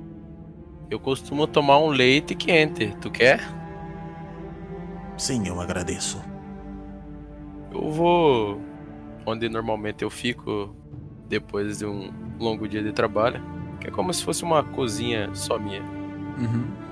Pego um bule e começo a preparar um leite quente, já que eu costumo tomar antes de dormir também. Beleza. Ele fica calado ali do seu lado enquanto o Resmond sai, Aldrich. E parado assim, meio sério, olhando para todos os cantos assim do bar. Olha para suas botas, olha para suas mãos, olha para o fundo do bar, olha para um pouco de pessoas que estão saindo. Ele olha para você depois olha novamente para suas mãos e fica notando literalmente os seus polegares e dedos.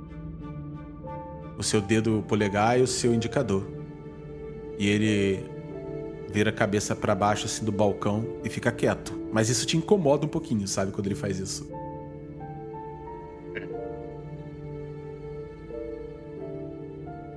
Aldrich, vai fazer alguma coisa ou só ignorar? Ele olhou para as minhas mãos Ele olhou para e tudo para as minhas primeiro, botas, né? olhou Tudo primeiro, primeiro, para depois suas olhou pra mim. botas, aí depois Uhum. olhou para suas, quando- depois que olhou para tudo, olhou, olhou para suas mãos. Coisa que você talvez não notaria nas suas próprias mãos assim, mas polegares, dedos, tudo assim próximo do da sua mão assim, ele percebeu. Marcas que talvez você não não tenha percebido. Ele notou alguma coisa na sua mão. Eu inconscientemente vou olhar para minha mão ver se tá tudo aí, se tem algo novo. Ele, ó, quando você olha para suas mãos, você não vê nada de diferente. Não, Pra você tá tudo como sempre foi. Eu não marco as cartas.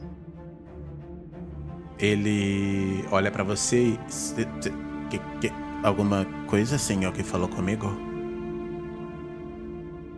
Você aí me encarando, todo estranho. Eu não marco nada. Eu percebi É que tudo não coisa do destino. Não disse que marca, senhor.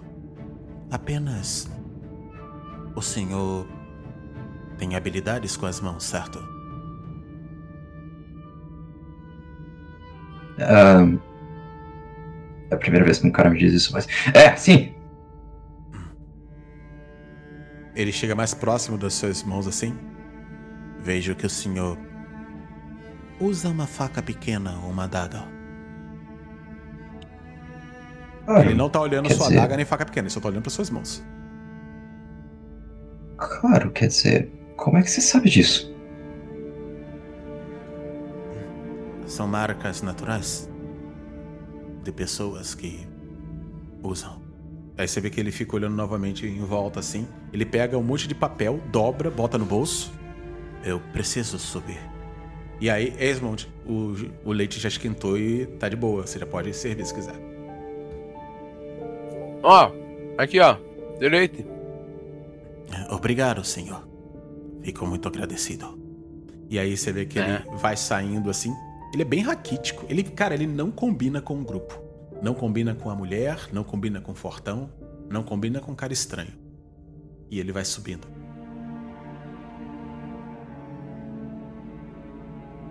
Ei, Resmond, Hum, você vai mesmo trabalhar com eles? ah, eu vou. Por quê? Bom.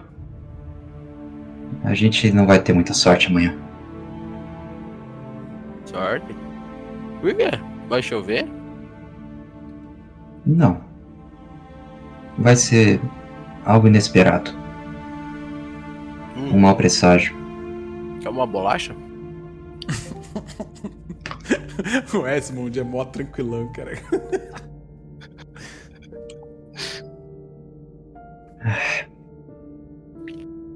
Tá, só me faz um favor. Se você encontrar a Beatriz por aí, diz pra ela se mandar. Se Toma mandar. aqui. É. Eu acho que as coisas vão sair do controle amanhã. Eu não sei o que vai acontecer.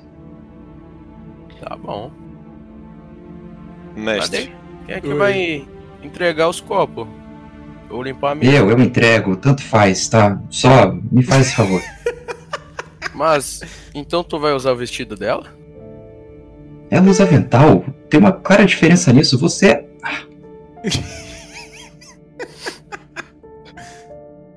Ai, caralho. Esmond, é, é, e Rock, você chegou. O que, que você quer falar? Atrás do meu irmão. Tá, Eu imagino que eles estejam conversando um de frente pro outro Então. e atrás do meu irmão seja a saída onde a Beatriz foi. Sim, Eu é, lá no fundo, na parte escura, eu olho pro Aldrich e tô segurando com muita força o avental da Beatriz. Aldrich, você olha assim, você nota O A-Rock segurando. Eu passo. Ele tá passando frio. Eu passo reto, sem falar um ar, sem olhar pro lado e vou limpar meus copos. Olha, ele tá carregando o vestido que tu vai usar. Sem reações. Pausa pra vocês enquanto vocês estão nessa. Você vai pra onde, Aldrich? Você vai subir? Cara, eu não tenho muita opção, velho. Mas, tipo. Eu sei onde fica a Beatriz, né? Sabe onde a Beatriz mora, sim. Tá. Eu vou lá desenrolar com ela e falar o que tá rolando. Então, então você não vai subir o quarto atrás da Helena. Não, mas eu posso deixar uma carta, pelo menos. Não sei, já me diz o que, que você vai fazer. Pra mim é diferente, eu não controlo esse mundo. É contigo. Ok. Bom, eu sei que o Rasmund vai pra lá, então ele fala. "Ah, Quer saber? Chega de brincar com o destino. E ele pega qualquer. qualquer caneca ali, ele passa pro. bota pra dentro. Tá. Vamos tomar as rédeas disso. Resmund, se você precisar de mim, eu vou estar na casa da Beatriz. Amanhã cedo. Hum, fazendo o quê? Consertando alguma coisa. Consertando. Pensei que tu só mexia com baralho. Mexo com. com um monte de coisa. E ele tá mais vermelho do que o normal e ele vai saindo meio putaço. Você vê que o Aldrich sai e o clima meio que muda e pausa pra vocês por enquanto. Show. Enquanto isso, na casa de Rafaela Becker. Rafaela, você foi pra casa, certo? Sim, descansar pro dia seguinte. Rafaela, você deita na sua cama conchegante e praticamente você fecha a porta do seu quarto. O vento estava soprando na janela. Você deixaria o vento soprando ou você fecharia a porta? Como é que tá o clima? Frio? Tá começando a esfriar porque o verão já se foi. Eu vou fechar. Você vai até a janela e da sua janela você consegue ter a visão da copa das árvores que so sobrepõe a muralha de Kars. Então você olha um pouco para lá, vê a lua minguante sobre o céu. Lembra um pouco do lobo, daquele lobo gigantesco que estava enfrentando os lobos menores. E você fecha a janela. Quando você fecha a janela, teu quarto fica um vácuo, um oculto, um som apenas do vazio. E você se deita na cama. Não sei se você dormiria automaticamente ou se ficaria pensando muito tempo nisso. Se acenderia algumas chamas, alguma coisa para poder ir dormindo com as chamas? Como é que você faria? Quero saber mais ou menos como a Rafaela dormiria. Eu acendo sim umas chamas, eu não, não gosto muito de dormir completamente no escuro. E eu não vou dormir de imediato, eu vou ficar um bom tempo pensando sobre aquilo. Você acende Foi as algo- chamas. foi- algo completamente fora do comum. Fico pensando sobre o lobo branco que eu vi. Completamente fora do comum, o tamanho desproporcional dele. O que. O que é aquilo? Qual é o. Que criatura é aquela? Eu sei que é um lobo, mas é estranho. Tinha a proporção de um cavalo. O perigo que aquilo representa, o que pode prejudicar no meu serviço. Afinal, lobos já são super predadores, ainda mais um daquele tamanho. O porquê ele estava brigando com uma matilha inteira. Eu fico pensando em várias coisas em relação a essa criatura antes de dormir. E assim é. Você vai começando a cair no sono. As chamas serpenteiam na noite, fazendo com que o ambiente ficasse muito acolhedor. E você vai fechando seus olhos. Quase que como um estalar de dedos, apenas sentindo o clima em volta de você, você começa a se ver correndo na floresta. É uma sensação de que você está livre, algo que lhe traz uma certa paz. E você escuta uivos.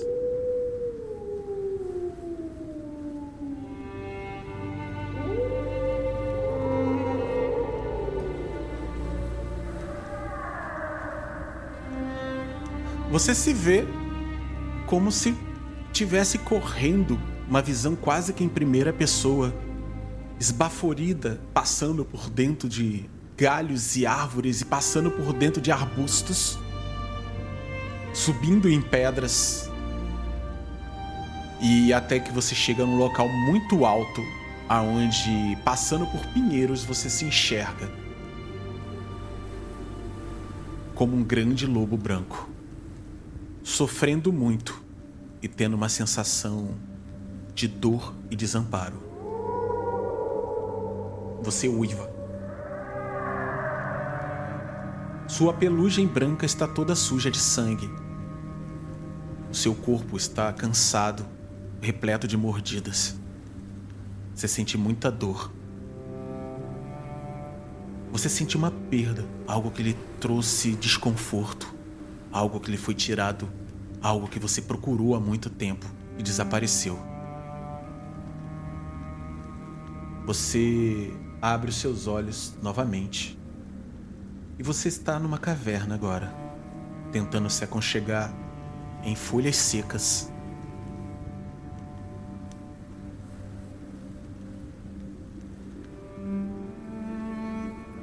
E você começa a sentir um tremor, uma espécie de deslizamento, como se fosse uma avalanche. E a sua percepção de lobo desaparece.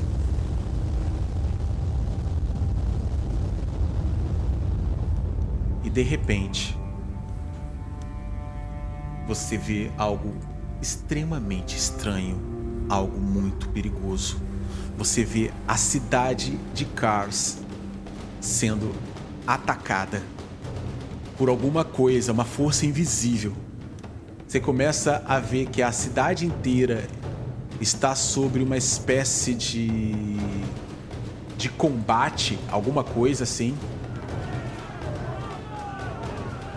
Casas estão em chamas, você vê algum vulto correndo e atacando os moradores.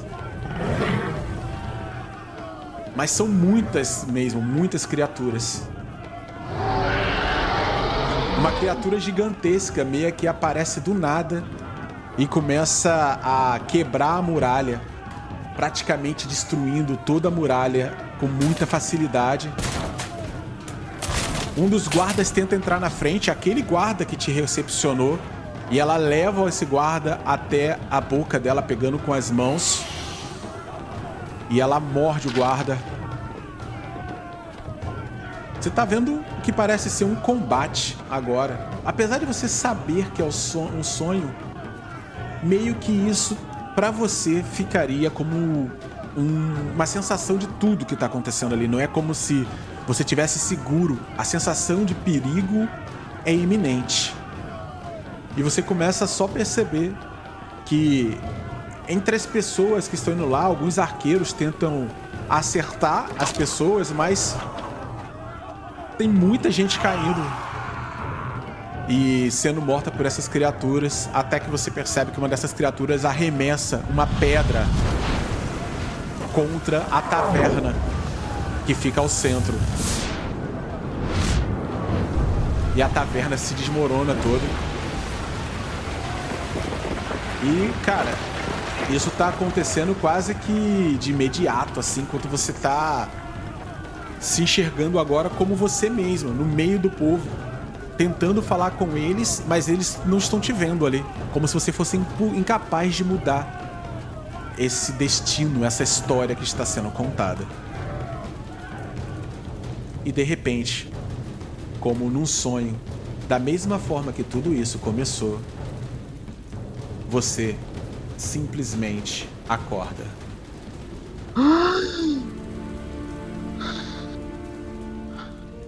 Que sensação foi essa?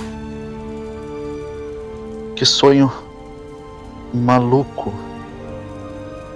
Eu acordo suando frio, saca? Eu acordo assustada, com muito medo.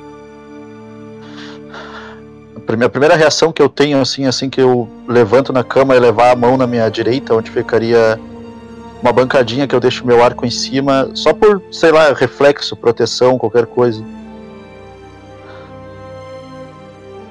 A sua porta tem uma batida.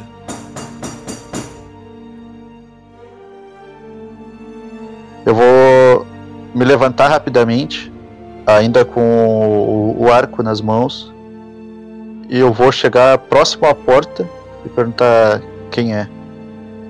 Quem está aí? Somos da guarda. Viemos lhe chamar. Teremos um comitê hoje para falar sobre os perigos que você viu à noite. Eu olho em direção à minha janela e para identificar se já é dia, se, é, se ainda é noite. Já é de dia. Eu penso para mim mesmo. O tempo passou muito rápido. Que sonho foi esse? E eu abro a porta para eles. Você abre a porta, são dois guardas. Desculpe, senhora. Tivemos informações de trazê-la, levá-la até o comitê. Temos que informar, parece que alguns dos caçadores, lenhadores, coletores de recursos da floresta receberam um relatório de que você viu uma criatura perigosa na floresta e pediram que levasse você ao comitê. Estamos avisando a todos aqueles que têm responsabilidade de trazer recursos da floresta. Eu entendo. Vocês querem que eu acompanhe? Uh, o endereço é esse aqui. Vai ser no nosso comitê geral. Você sabe onde fica. É. Aí um dos fala assim: Eu ficarei aqui para acompanhá-la. Muito bem. Eu preciso ir até a taverna dos irmãos Lennox. O irmão mais velho dele, ou não sei se é mais velho, aquele maior, o grandalhão, ele é lenhador. Acho que ele precisa saber também dos perigos das cidades da floresta. E aí você vê que um guarda sai e vai em direção à taverna. Por um breve momento, quando você olha para a cidade assim, um flash daquele sonho horrível lhe vem à cabeça. Mas você sabe, lá no fundo, que esse sonho se dividiu em dois. Você teve o sentimento daquela loba que você, que você viu, e você viu a visão daquela, daquela cidade que você estava. É, que você tanto ama. O homem, ele. O guarda olha para você e diz: Eu ficarei esperando aqui, senhora. Assim que estiver pronta, levarei com segurança até o local. Ok. Só espere do lado de fora, eu não vou demorar. Acabei de acordar, eu vou vestir uma roupa mais adequada e já saio. Você fecha a porta e você volta para fazer a sua ação. O que você quer preparar? Eu vou pegar minha, minha aljava, minhas flechas, um arco. Vou botar uma roupa, sei lá. Quando uma que eu use para trabalhar no dia a dia. Quando você pega na sua aljava, você praticamente você lembra de um, quase que consegue ter um flash de memória de uma dessas criaturas. E você lembra dela rosnando. Meio que correndo atrás de alguém, você larga instantaneamente seu arco assim. E quando você toca de novo tá tudo bem. Parece que isso tá muito presente em você.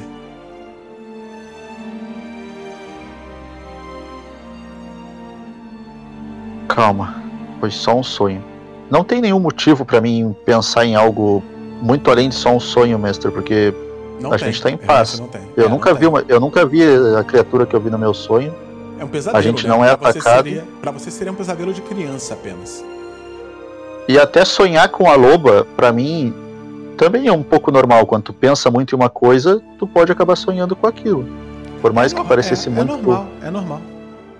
Por mais que parecesse muito vivo, eu não interpreto de nenhuma maneira além de um sonho bobo, entendeu? É, mas é normal. Que me assustou bastante. Sim. Eu vou. Depois de, de aprontar tudo, trocar de roupa, pegar minha aljava, minhas flechas, eu vou abrir a porta pro guarda.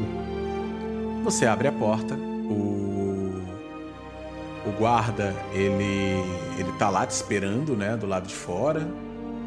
E quando você faz isso, nossa, não sei onde eu botei, tá, botei aqui. Ah, tá aqui. Você abre a porta.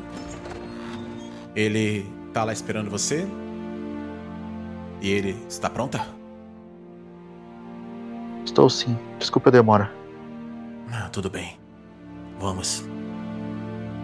Ele espera você ir na frente. Eu saio, fecho a porta e sigo o caminho. Vai andando atrás de você. Vocês vão andando pela cidade. Novamente, você, enquanto você está olhando para os lugares, você vai vendo cenas rápidas da destruição do seu sonho. Como se fosse flashes de memória, os lugares que foram atacados, a taverna que foi destruída. Você vê a bandeira da- dos cavaleiros, né, que mostra que os cavaleiros também têm regimento aí, serpenteando no céu e com o vento e aquela bandeira ela ela se solta do da haste né no seu sonho e ela flutua pegando fogo. Enquanto você está indo em direção ao local. Pausa para você e vamos para o outro jogador porque tem uma cena de noite que aconteceu que a gente tem que voltar um pouquinho no tempo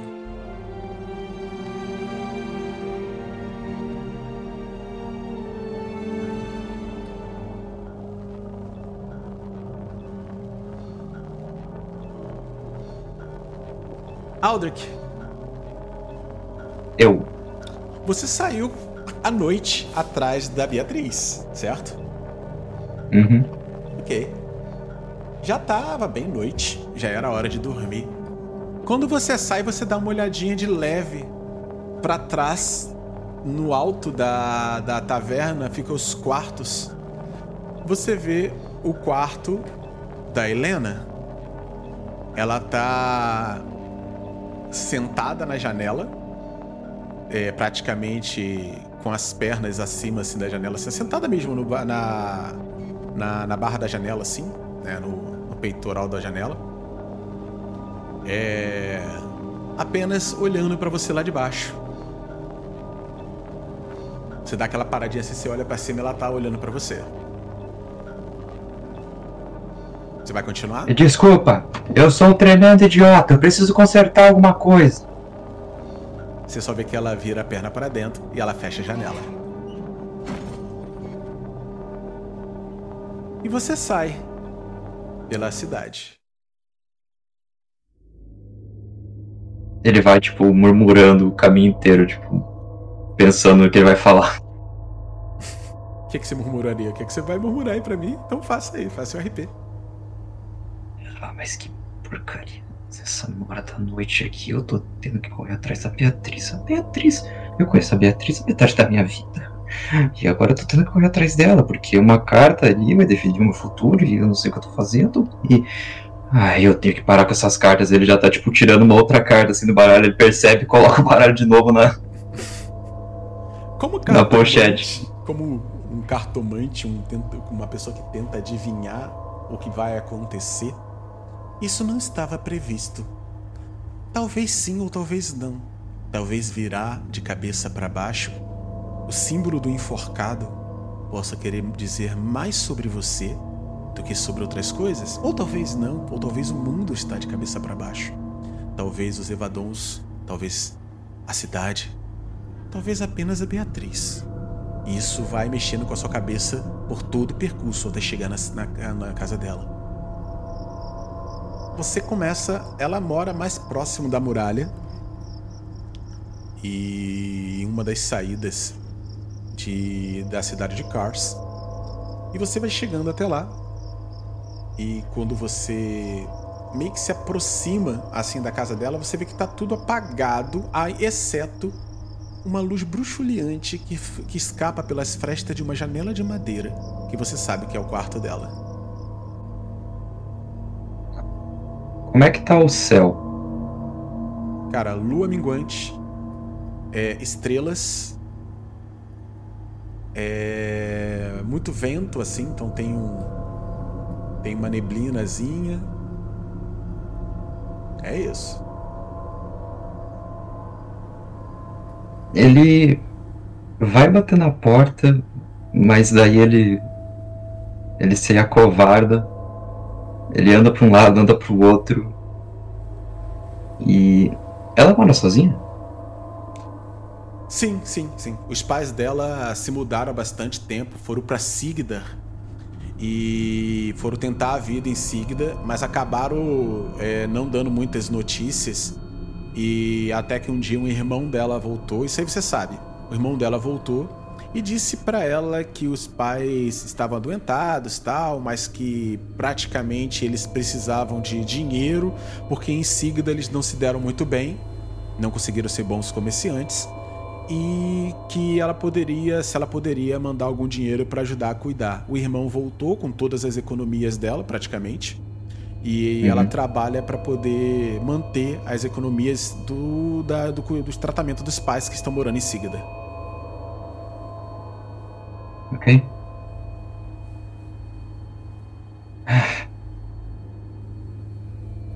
Tem algum jeito fácil de eu chegar até, até aquela janela? A casa dela não é alta, não, tá? Você consegue encostar na janela dela, não tem dois andares, não.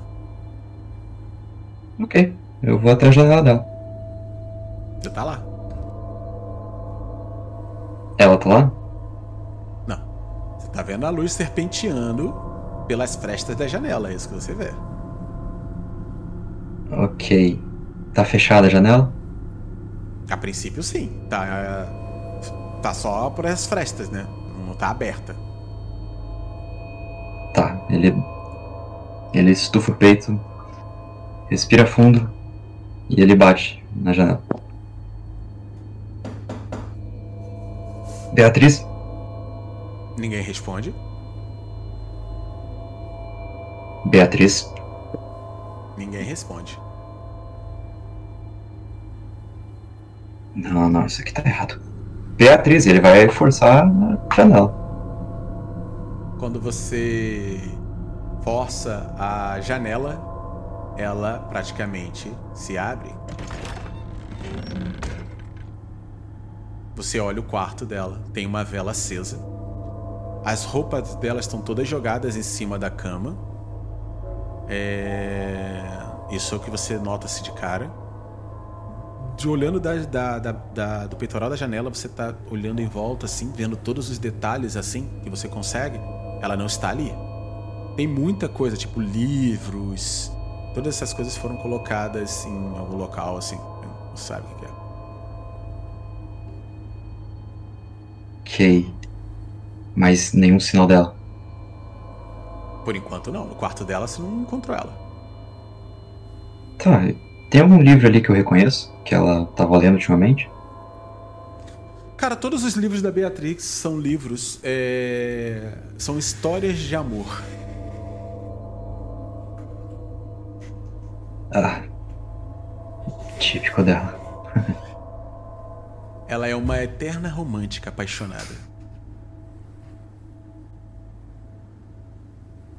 Eu vou procurar pelo quarto dela, se ela estiver se então escondendo, você mas. Você vai entrar. Vou. Ok. Você entra no quarto dela.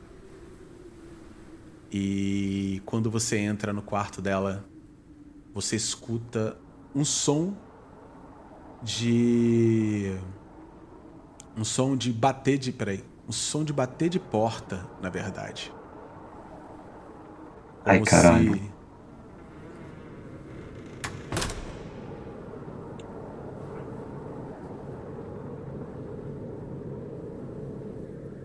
Não aí no quarto, mas tipo na casa, sabe? Uhum. Eu já fico um pouco mais assustado. E eu meio que já pego minha faca.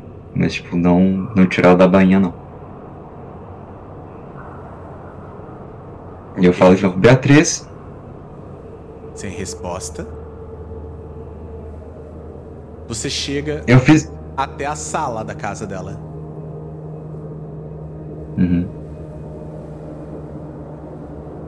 Quando você chega Eu na tomei sala... minha decisão. De quê? Ah, você tá falando isso? Tomei minha decisão? Aham. Você olha uma carta no chão da sala. Eu olho em volta e eu vou pegar a carta. Quando você toca na carta, você escuta um cavalo. Do lado de fora da casa. Eu vou sair pela porta. Eu vou ver o que tá acontecendo lá fora.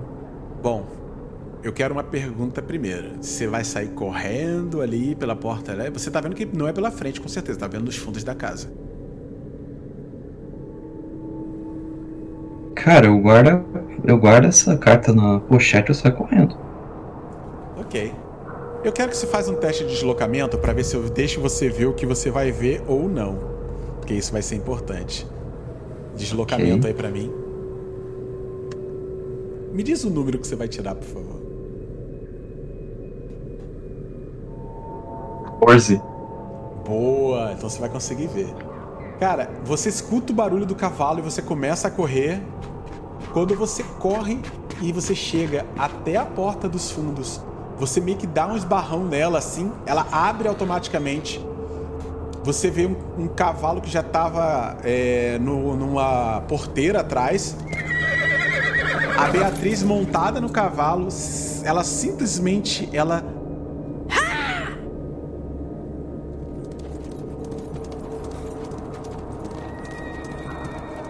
E ela corre. Ela sai pra correr. Beatriz! Ela foi. Ah, droga.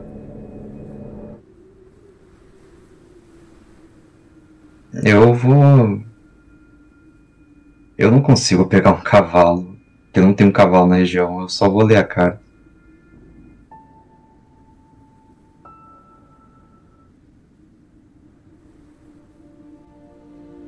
Você abre a carta com. Me diz como é que você abre a carta. Não vou dizer como você abre. Pode falar pra mim. Delicadeza. Ok. Então isso faz toda a diferença. Quando você abre a carta com toda a delicadeza e você vai desfolhando ali, desdobrando ela, todo o barulho em volta se cessa para você. E você começa a ler. E quase que ouvir na sua mente a voz da Beatriz, como se ela tivesse escrito essa carta.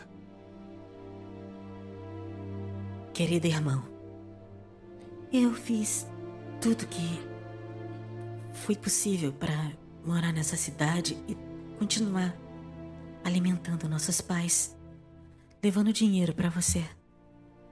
Realmente eu achava que eu teria, além de trabalhar tanto, encontrar felicidade aqui. Mas meu coração me traiu mais uma vez. E eu não posso suportar mais tanta decepção. Então, se você vier na minha casa e perceber que eu não estou, pegue essa carta. Eu estarei indo para Cortes Mares. Eu vou hoje à noite mesmo, porque. Pode mais dar de errado na minha vida, não é mesmo? A noite tá mais clara, é uma. Eu pretendo chegar em Friark pela manhã. E de lá Vou procurar um emprego em Curtis Mares depois. Abraça meus pais por mim. E eu mandarei notícia assim que eu conseguir tudo. Já chega de decepções. Eu te amo. Ela deixa a carta dela aí. E você vê a carta. É isso que você lê. Ele derrama algumas lágrimas ali. Mas ele tenta se manter em pé ainda.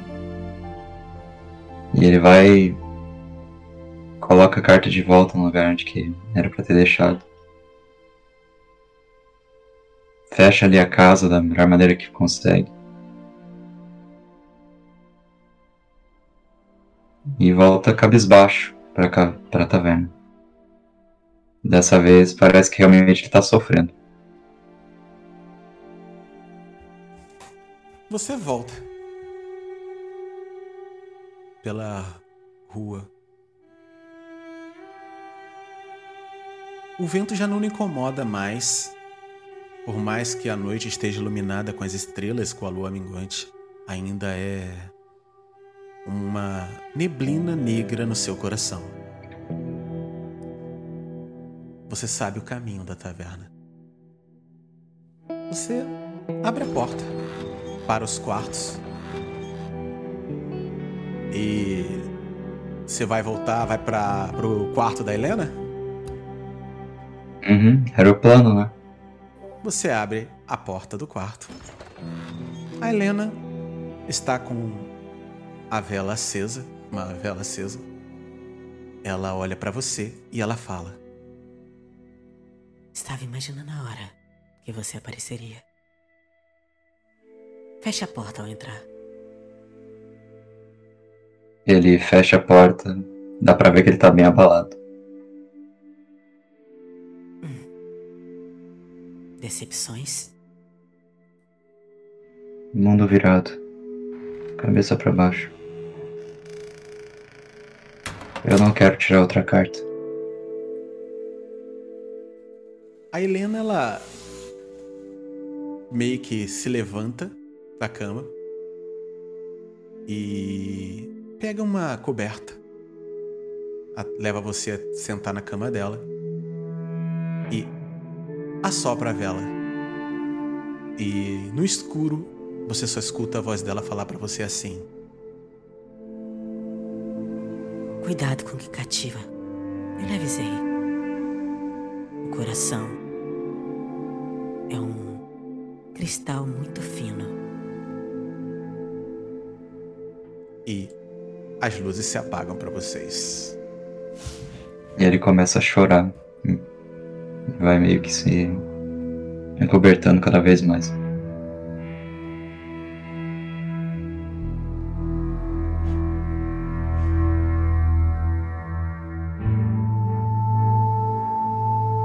Enquanto a noite avança e os irmãos Lennox, cada um no seu quarto, dormem, na manhã seguinte, as portas da taverna começam a bater. Ray Rock, é com você. Ai, já é de manhã. E só um Abra detalhe, mestre. Pode falar. Quando eu me levanto da cama, o que tava do lado da minha almofada, do meu travesseiro, era o avental, tá? Uhum. Caraca. Triângulo amoroso aqui. Caraca. o amor da sua vida foi embora porque amava a outra. Ai, meu Deus. Dramas. Eu me levanto, já vai! E saio meio pulando num pé ou numa bota, já meio vestindo as cerolas. É uma batida insistente. Eu disse, já vai, desgraça! Chego lá, Yabo. Que que foi? Quando você abre a porta, você vê um guarda da cidade. Desculpe, Oh. taverneiro. Mas eu vim aqui falar com seu irmão. Ele está sendo chamado no comitê. Parece que, que temos que é problemas a Kingdom ser resolvidos. Não, não tenha problema, não é com ele. É mais uma segurança da cidade. Foi avistado algum perigo na floresta à noite e parece que ah, uma das caçadoras, a filha dos Backers, ela avistou essa criatura e solicitaram que ela fizesse algum tipo de. sei lá. alguma coisa que pudesse nos ajudar a nos prevenir dessa criatura. Então, como seu irmão se aventura na floresta derrubando árvores, achamos que seria importante ele comparecer. Eu chego bem próximo do rosto do guarda. Você acha que ele fez alguma coisa que tivesse provocado isso? Eu espero que não, porque eu não entendi direito porque ainda não foi dito. Mas você sabe que seu irmão é meio atrapalhado. Ah, eu sei. Mano, eu respiro fundo e é lógico. Resmond! Re- Eu você caio da escuta. cama. Bahia. Eu não posso gritar, desculpa, é meia-noite aqui. Vai lá, Resmond. Eu caio da cama abrindo a porta. O quê? Que? O quê? Eu? Senta aí. Guarda, por favor, entre. O guarda Fale entra. você. Você está sendo solicitado, vou- lenhador. De novo? É apenas para segurança. Hum. Eu sento. De quem? A sua própria. Ai, meu Deus. Qual dos dois recebeu o cérebro? Foi você, né, Aura Rock? Eu abo na cabeça enquanto eu tô preparando uma bebida quente pros dois. Ai. Bem, Sr. Resmond. Nós temos uma. Uma. Parece que uma- um caçador, à noite, percebeu uma criatura gigantesca e perigosa na floresta. E. Vão fazer algum tipo de vigilância e tomar algumas medidas de prevenção. E você está sendo chamado para poder ouvir sobre isso agora de manhã. Nisso, descendo pelas escadas, ah, vem a. A Helena. Helena. E. Não, a Helena não, desculpa. A Helena não vai descer agora. Vem os, os três que estavam com a Helena para tomar o café deles. Senhores, O eu grandalhão, ponho uma caneca pra eles. grandalhão, ele já olha assim, já fala assim. Eu. Eu já vi bebida boa, bebida ruim, bebida maravilhosa e bebida porcaria. Mas a do seu bar é a melhor. Porra, mano. Eu puxo do hidromel às sete da manhã pra esse cara, maluco. Ele se Eu falo amarra, pra ele: Toma aí, grandão. É por conta da casa. E prestem atenção no que o senhor tá falando aí, que pelos vistos temos alguns problemas. Bom, Então, eu tenho que ir agora? o guarda olha. É, é um recomendado. Seria necessário É. que você se apresentasse logo, já que é um, um dos coletores oficiais da cidade. Eu olho pro. pro carinha lá que eu dei o leite quente. Ele tá só olhando assim. Que hora a gente vai partir? Assim que Lady Helena fizer a sua. Ela acordar. Imagina que ela está com pressa. E aí Será o que outro dá cara. tempo? o- Ah. Ela provavelmente não dormiu essa noite. Por quê? Eu quase quebro o copo, maluco.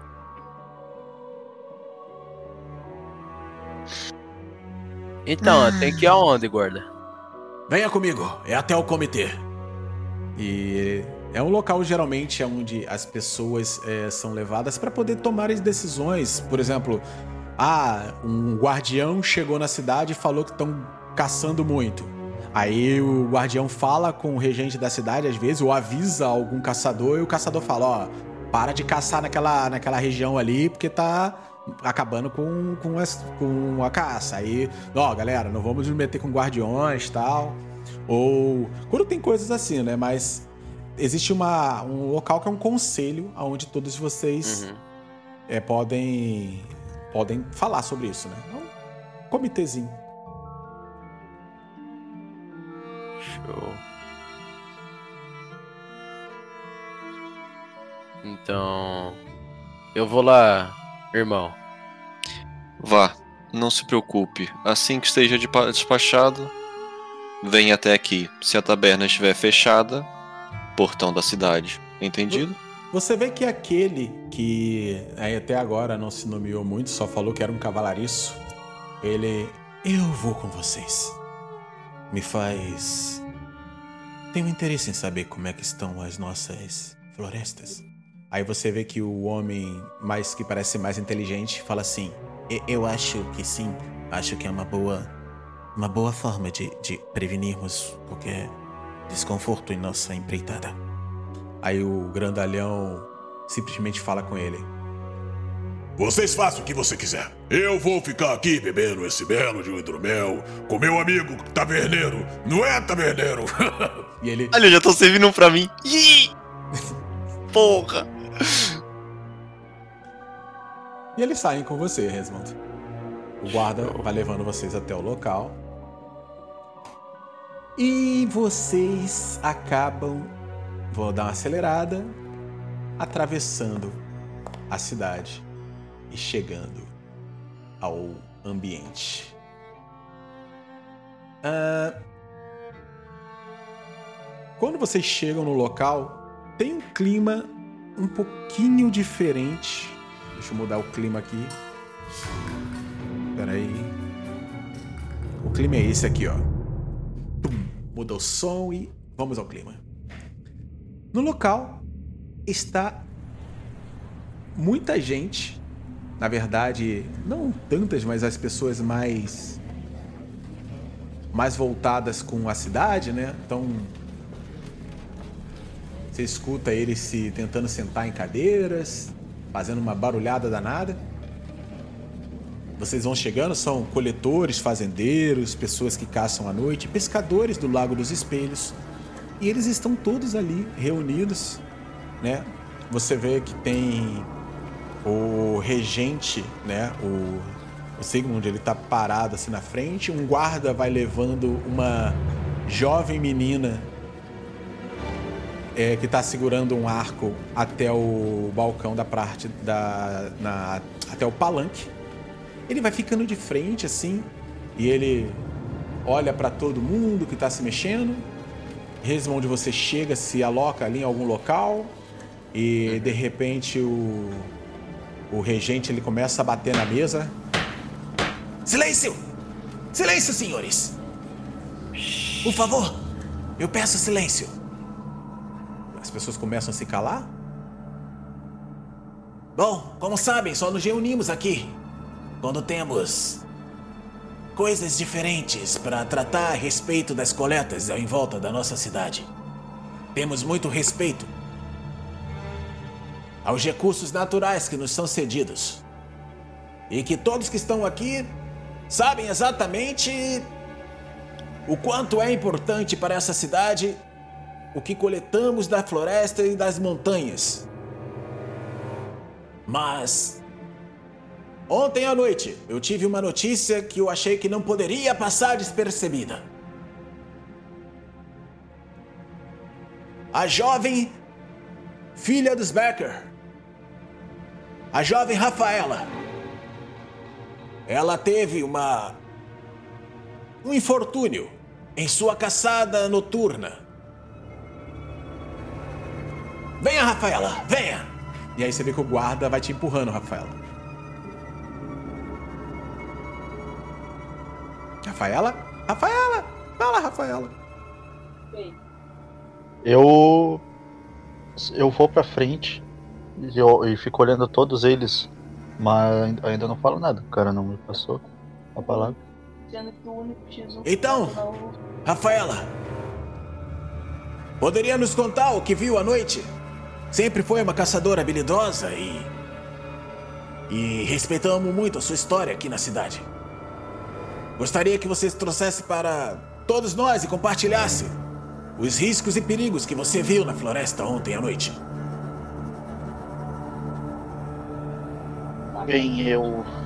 Eu não vou pedir que todo mundo aqui acredite, porque nem eu mesmo creio totalmente no que eu vi.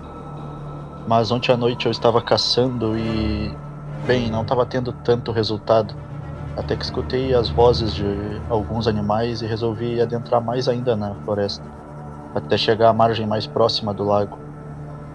Foi quando do outro lado eu vi o que eu pensei inicialmente ser um cavalo, mas não era bem isso. Era um lobo, na proporção de um cavalo. Quando você fala lobo na proporção do cavalo, as pessoas começam a ficar eufóricas.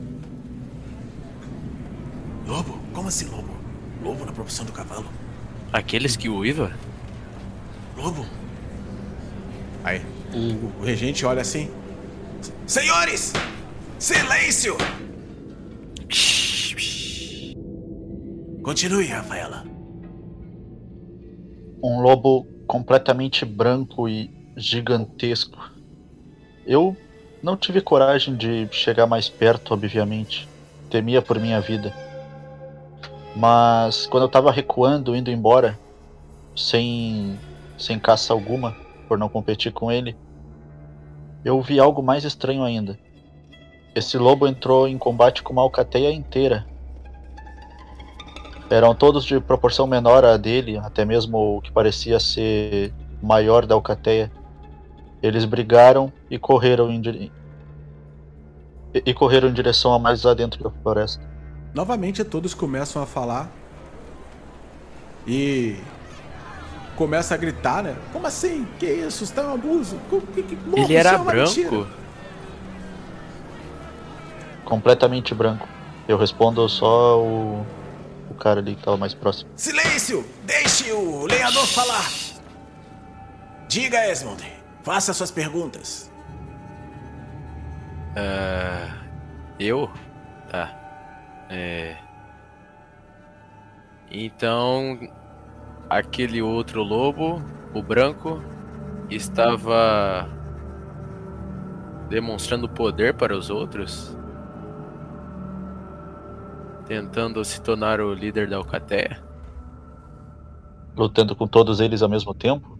Não seria de alfa pra alfa? Alfa? Isso é uma mentira! Ela não tá falando nada com nada! É, é uma mentira! Não sei do que ela tá falando! Nunca ouvi falar de lobo de tal tamanho e tal poder! Isso é um absurdo! Silêncio! Já falei!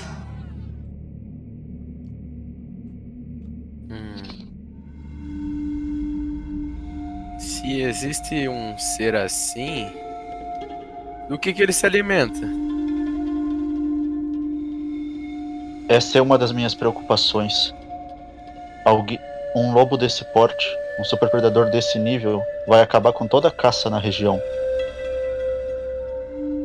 E, senhoras e senhores, eu não ganho dinheiro contando histórias, eu não ganho dinheiro mentindo, não trabalho com isso. Eu sou uma caçadora. Eu não vim aqui esperando que vocês acreditem, eu só estou falando o que eu vi. Um homem se levanta e. Mas todos aqui são. dependem da floresta. Acha que você trazendo história como essas não vai assustar a todos? É claro que vai, não é, pessoal? Aí todos se levantam.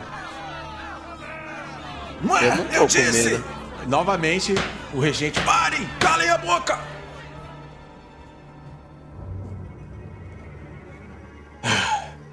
Bom, Não importa o que vocês acham. Rafaela nunca precisou mentir. Sempre foi uma caçadora habilidosa.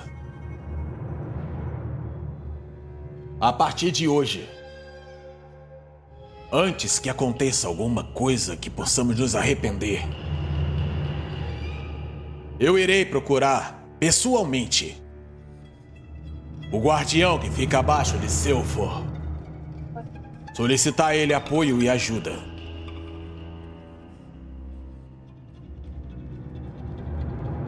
A retirada de recursos na cidade e o entorno está proibida. Até a última ordem. E aí as pessoas começam a murmurar. Mas o lobo! Ela tá falando mentira! Um lobo!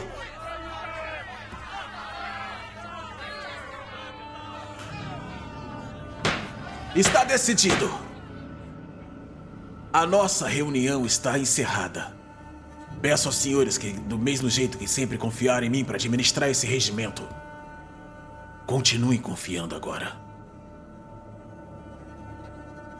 Viagens para as áreas de coleta estão canceladas. Não sabemos o que estamos enfrentando e nem o que podemos despertar se desrespeitarmos algum ritual dessas terras. Lembrem, somos visitantes aqui, apesar de estarmos aqui há muito tempo. Recebi da Ordem dos Cavaleiros a missão de manter um bom relacionamento com guardiões. E é isso que faremos. Aí começam a gritar novamente. Aqueles Ah. caras só pensam nele nas matilhas. O que, que você quer falar? Se ele falou, tá falado. Beleza. E aí o, o homem que tá do seu lado fala assim: Isso não muda nada. Vamos continuar com o plano. Helena não vai se render a uma situação dessa. E Pois Reunião encerrada.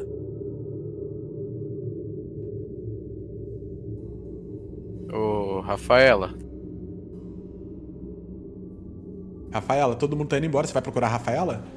é, eu falou Rafaela. Fala. Ah, poderia ir conosco para a taberna? Eu não bebo. Não, não é pra beber. É porque já que você viu a criatura, talvez o meu irmão se interessa, tenha interesse nela. E bem, a gente tem que resolver uma coisa.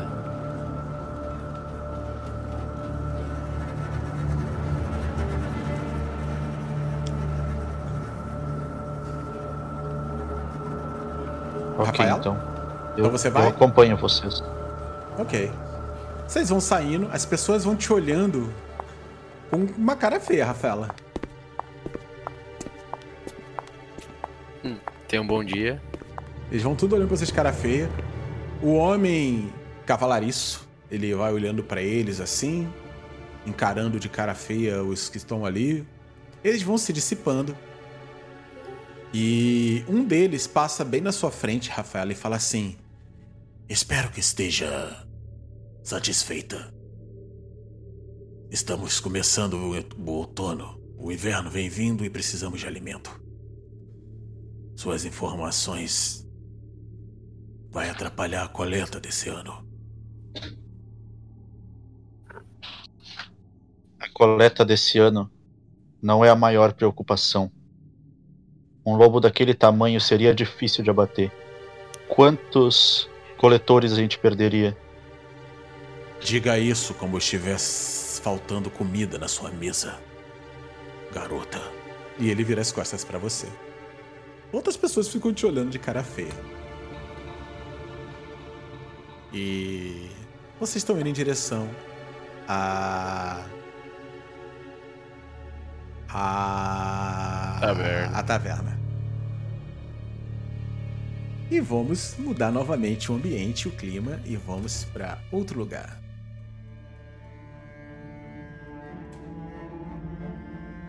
Aldrich, Uhum. Não preciso dizer nada sobre o que pode ter acontecido nessa taverna, né? Não há necessidade. Ok. Mas abro, a janela se abre e o sol entra. Helena abre os olhos, jogando pra cima de você as tuas roupas. Arrume-se. Ou melhor, deixa eu falar com a voz da Helena porque eu esqueci de botar. Vamos lá. Arrume-se. Temos pouco tempo até a decisão de sair. Ela sai, vai indo em direção ao a porta. A porta se abre. Ela para na frente da porta e fala mais uma vez. Espero que não se decepcionem com a nossa viagem. Preciso da sua cabeça dentro do que vamos fazer, senhor cartomante. Ah, certo.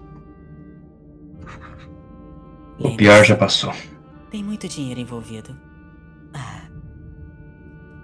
Se você está preocupado com a menina, não se preocupe. Provavelmente ela encontrará alguém que vale a pena. E ela fecha a porta.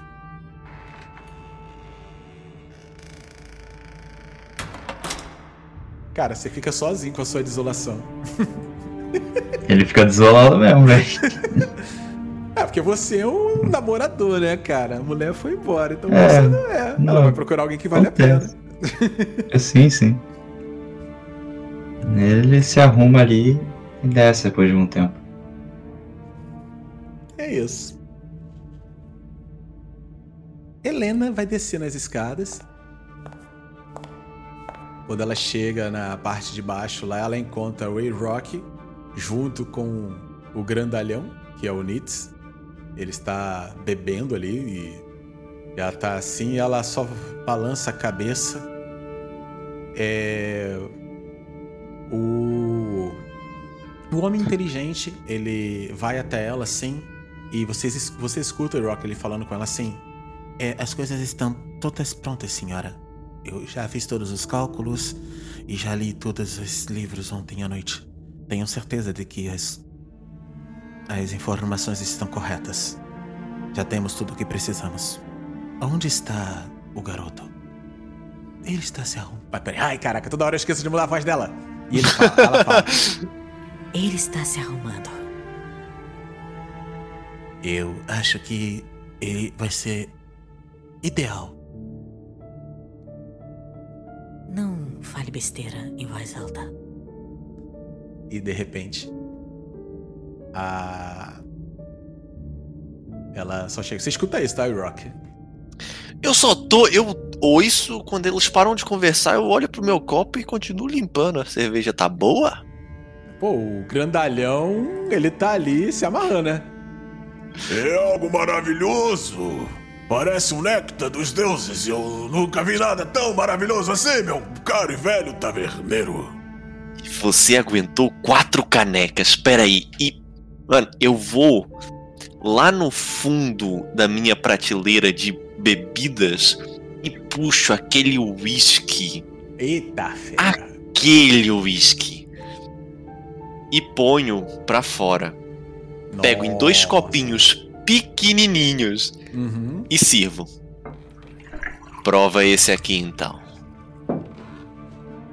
Quando você empurra pra ele assim, ele. Essa. Hum, essa é da boa? Essa é digna de deuses, meu amigo. Cara, o quanto que ela é poderosa? Você fala. Cara, se eu pudesse pôr em. Não em termos de poder de álcool, é literalmente como se fosse um vinho do Porto. É uma das bebidas mais consideradas do mundo. Ok, então vamos lá. É, o cara tira um 15. cara, quando ele bebe, ele olha pra você assim. É como se o próprio céu descesse ao sol da minha boca! Que maravilhoso! Você deve ser um feiticeiro de mão cheia por ter tamanho poder nessa pequena garrafa! Meu amigo, eu sou um cozinheiro de mão cheia. E esta é a nossa. E Cara. bebo também. Nossa, ele fica maravilhoso. Helena vai descendo. e. Vocês estão ali, ela tá olhando pra vocês assim. Ela só bebe um pouquinho do que você preparou ali de café. E de repente, a porta se abre. E. Quando a porta se abre, entra por ela o. O cavalariço, o Resmond e Rafaela. Helena, Mestre. ela, ela só olha por cima, assim, dos olhos, por cima dos ombros, assim, pra Rafaela que tá entrando. Pode falar Rock. O que sei sobre Rafaela? Cara, ela é filha dos Beckers, ela é uma caçadora. O. O. ahn, Juan, pode dar uma informação que toda a cidade saberia sobre você aí, por favor?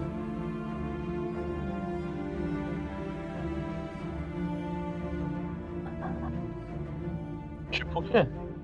Informações que seriam naturais da cidade saber de você, sabe? Tipo assim, o que que você, a sua família, você deixaria escapasse sobre você?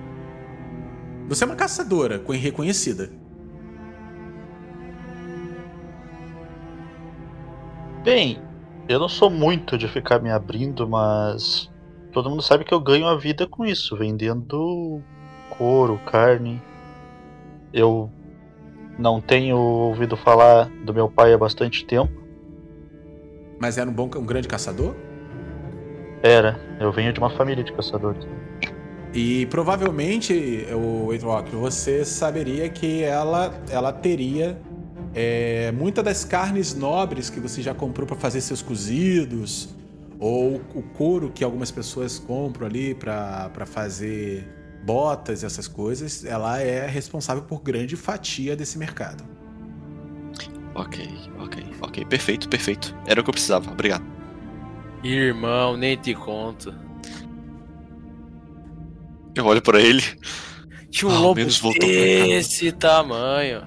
Tinha o Branco. quê? Parecia Mano, eu, um cavalo. Eu olho pro guarda e pra guria que tá ali, maluco. o, guarda, o guarda não foi, foi só a, a Rafaela, o, o cavalariço, né? Que é, o, na verdade, o cara que tava com vocês também. É, eu olho guarda. pro cavalariço e pra ela. Mano, o que que aconteceu?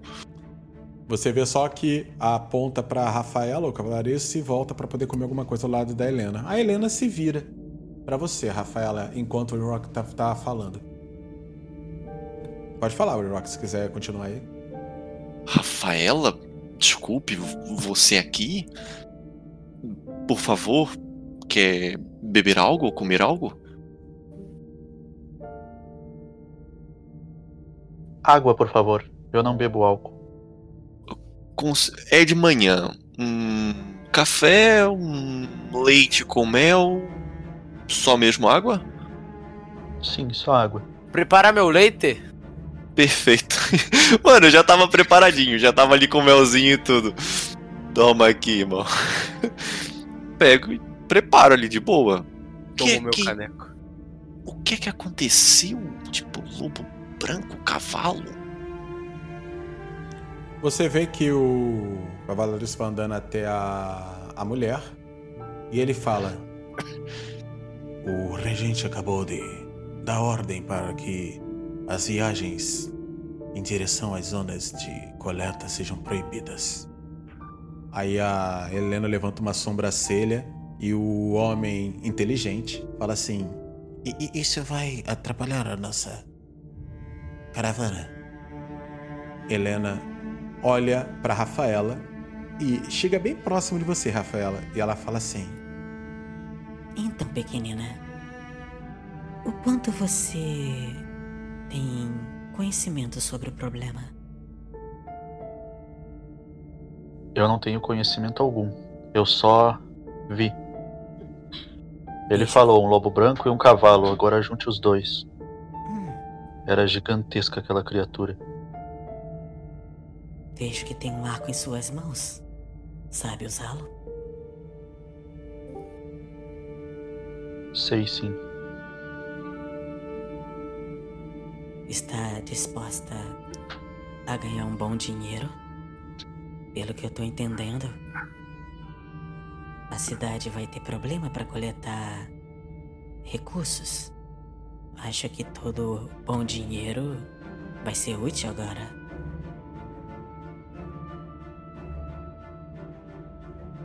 Eu sou uma caçadora desde sempre.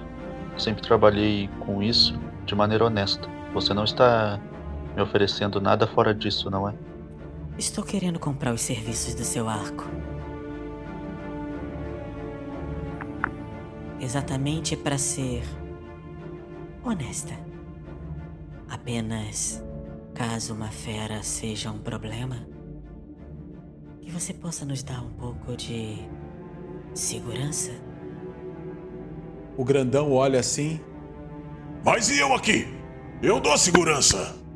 Tem também eu.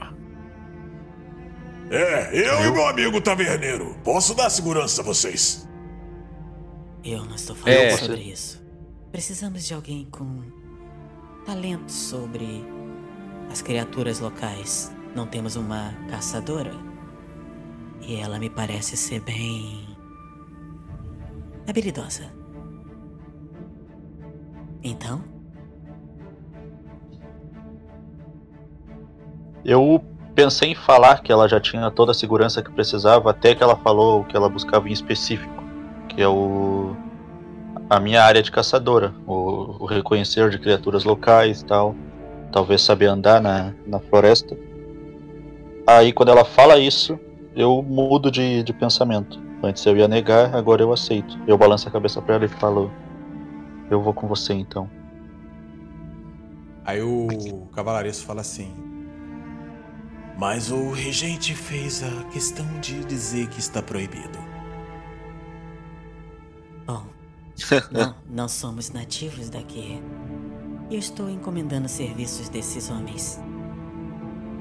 Algum de vocês tem algum problema em apenas ignorar a, essa recomendação do regente de vocês?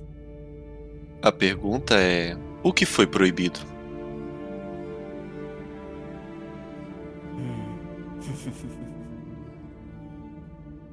É, Aldrich, você desce e vê a Rafaela, que também você conhece. Você já viu a Rafaela? Aldrich? Haltz? Seu sem vergonha. Ele tá se vestindo ainda. Ele ainda não superou a deixei- Ele não Beatriz. superou. Deixei ele com a. Com a. Com a visão, com a visão da desolação dele. Ah, Acho que ele não tá aí. Daqui a pouco ele volta. Tá, ele desce, olha a Rafaela, tá de boa, tranquilo. Aí, ó. Bom. Desmutou. Ah, fala aí.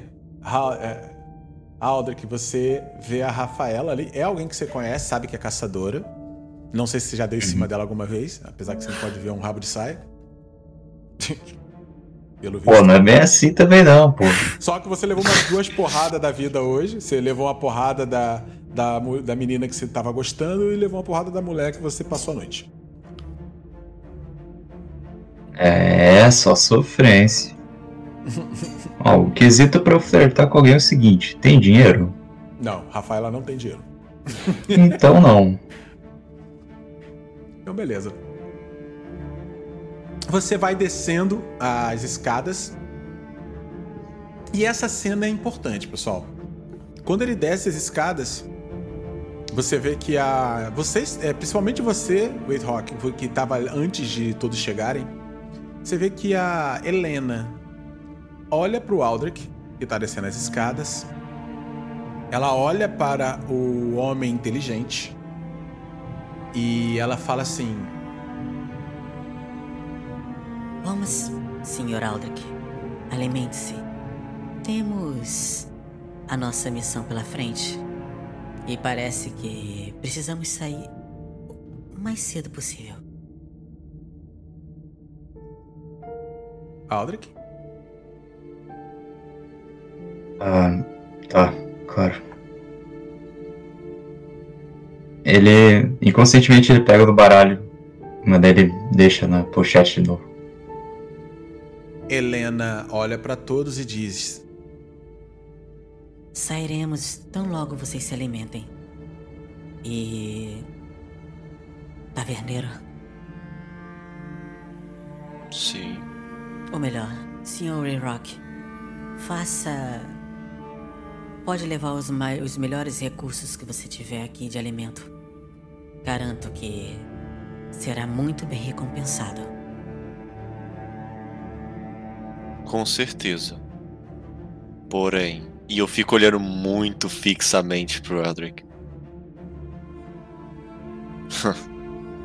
Nem continuo minha frase. Só vou arrumar minhas coisas de cozinheiro e a comida. E quando você vai se vai saindo de perto de perto deles,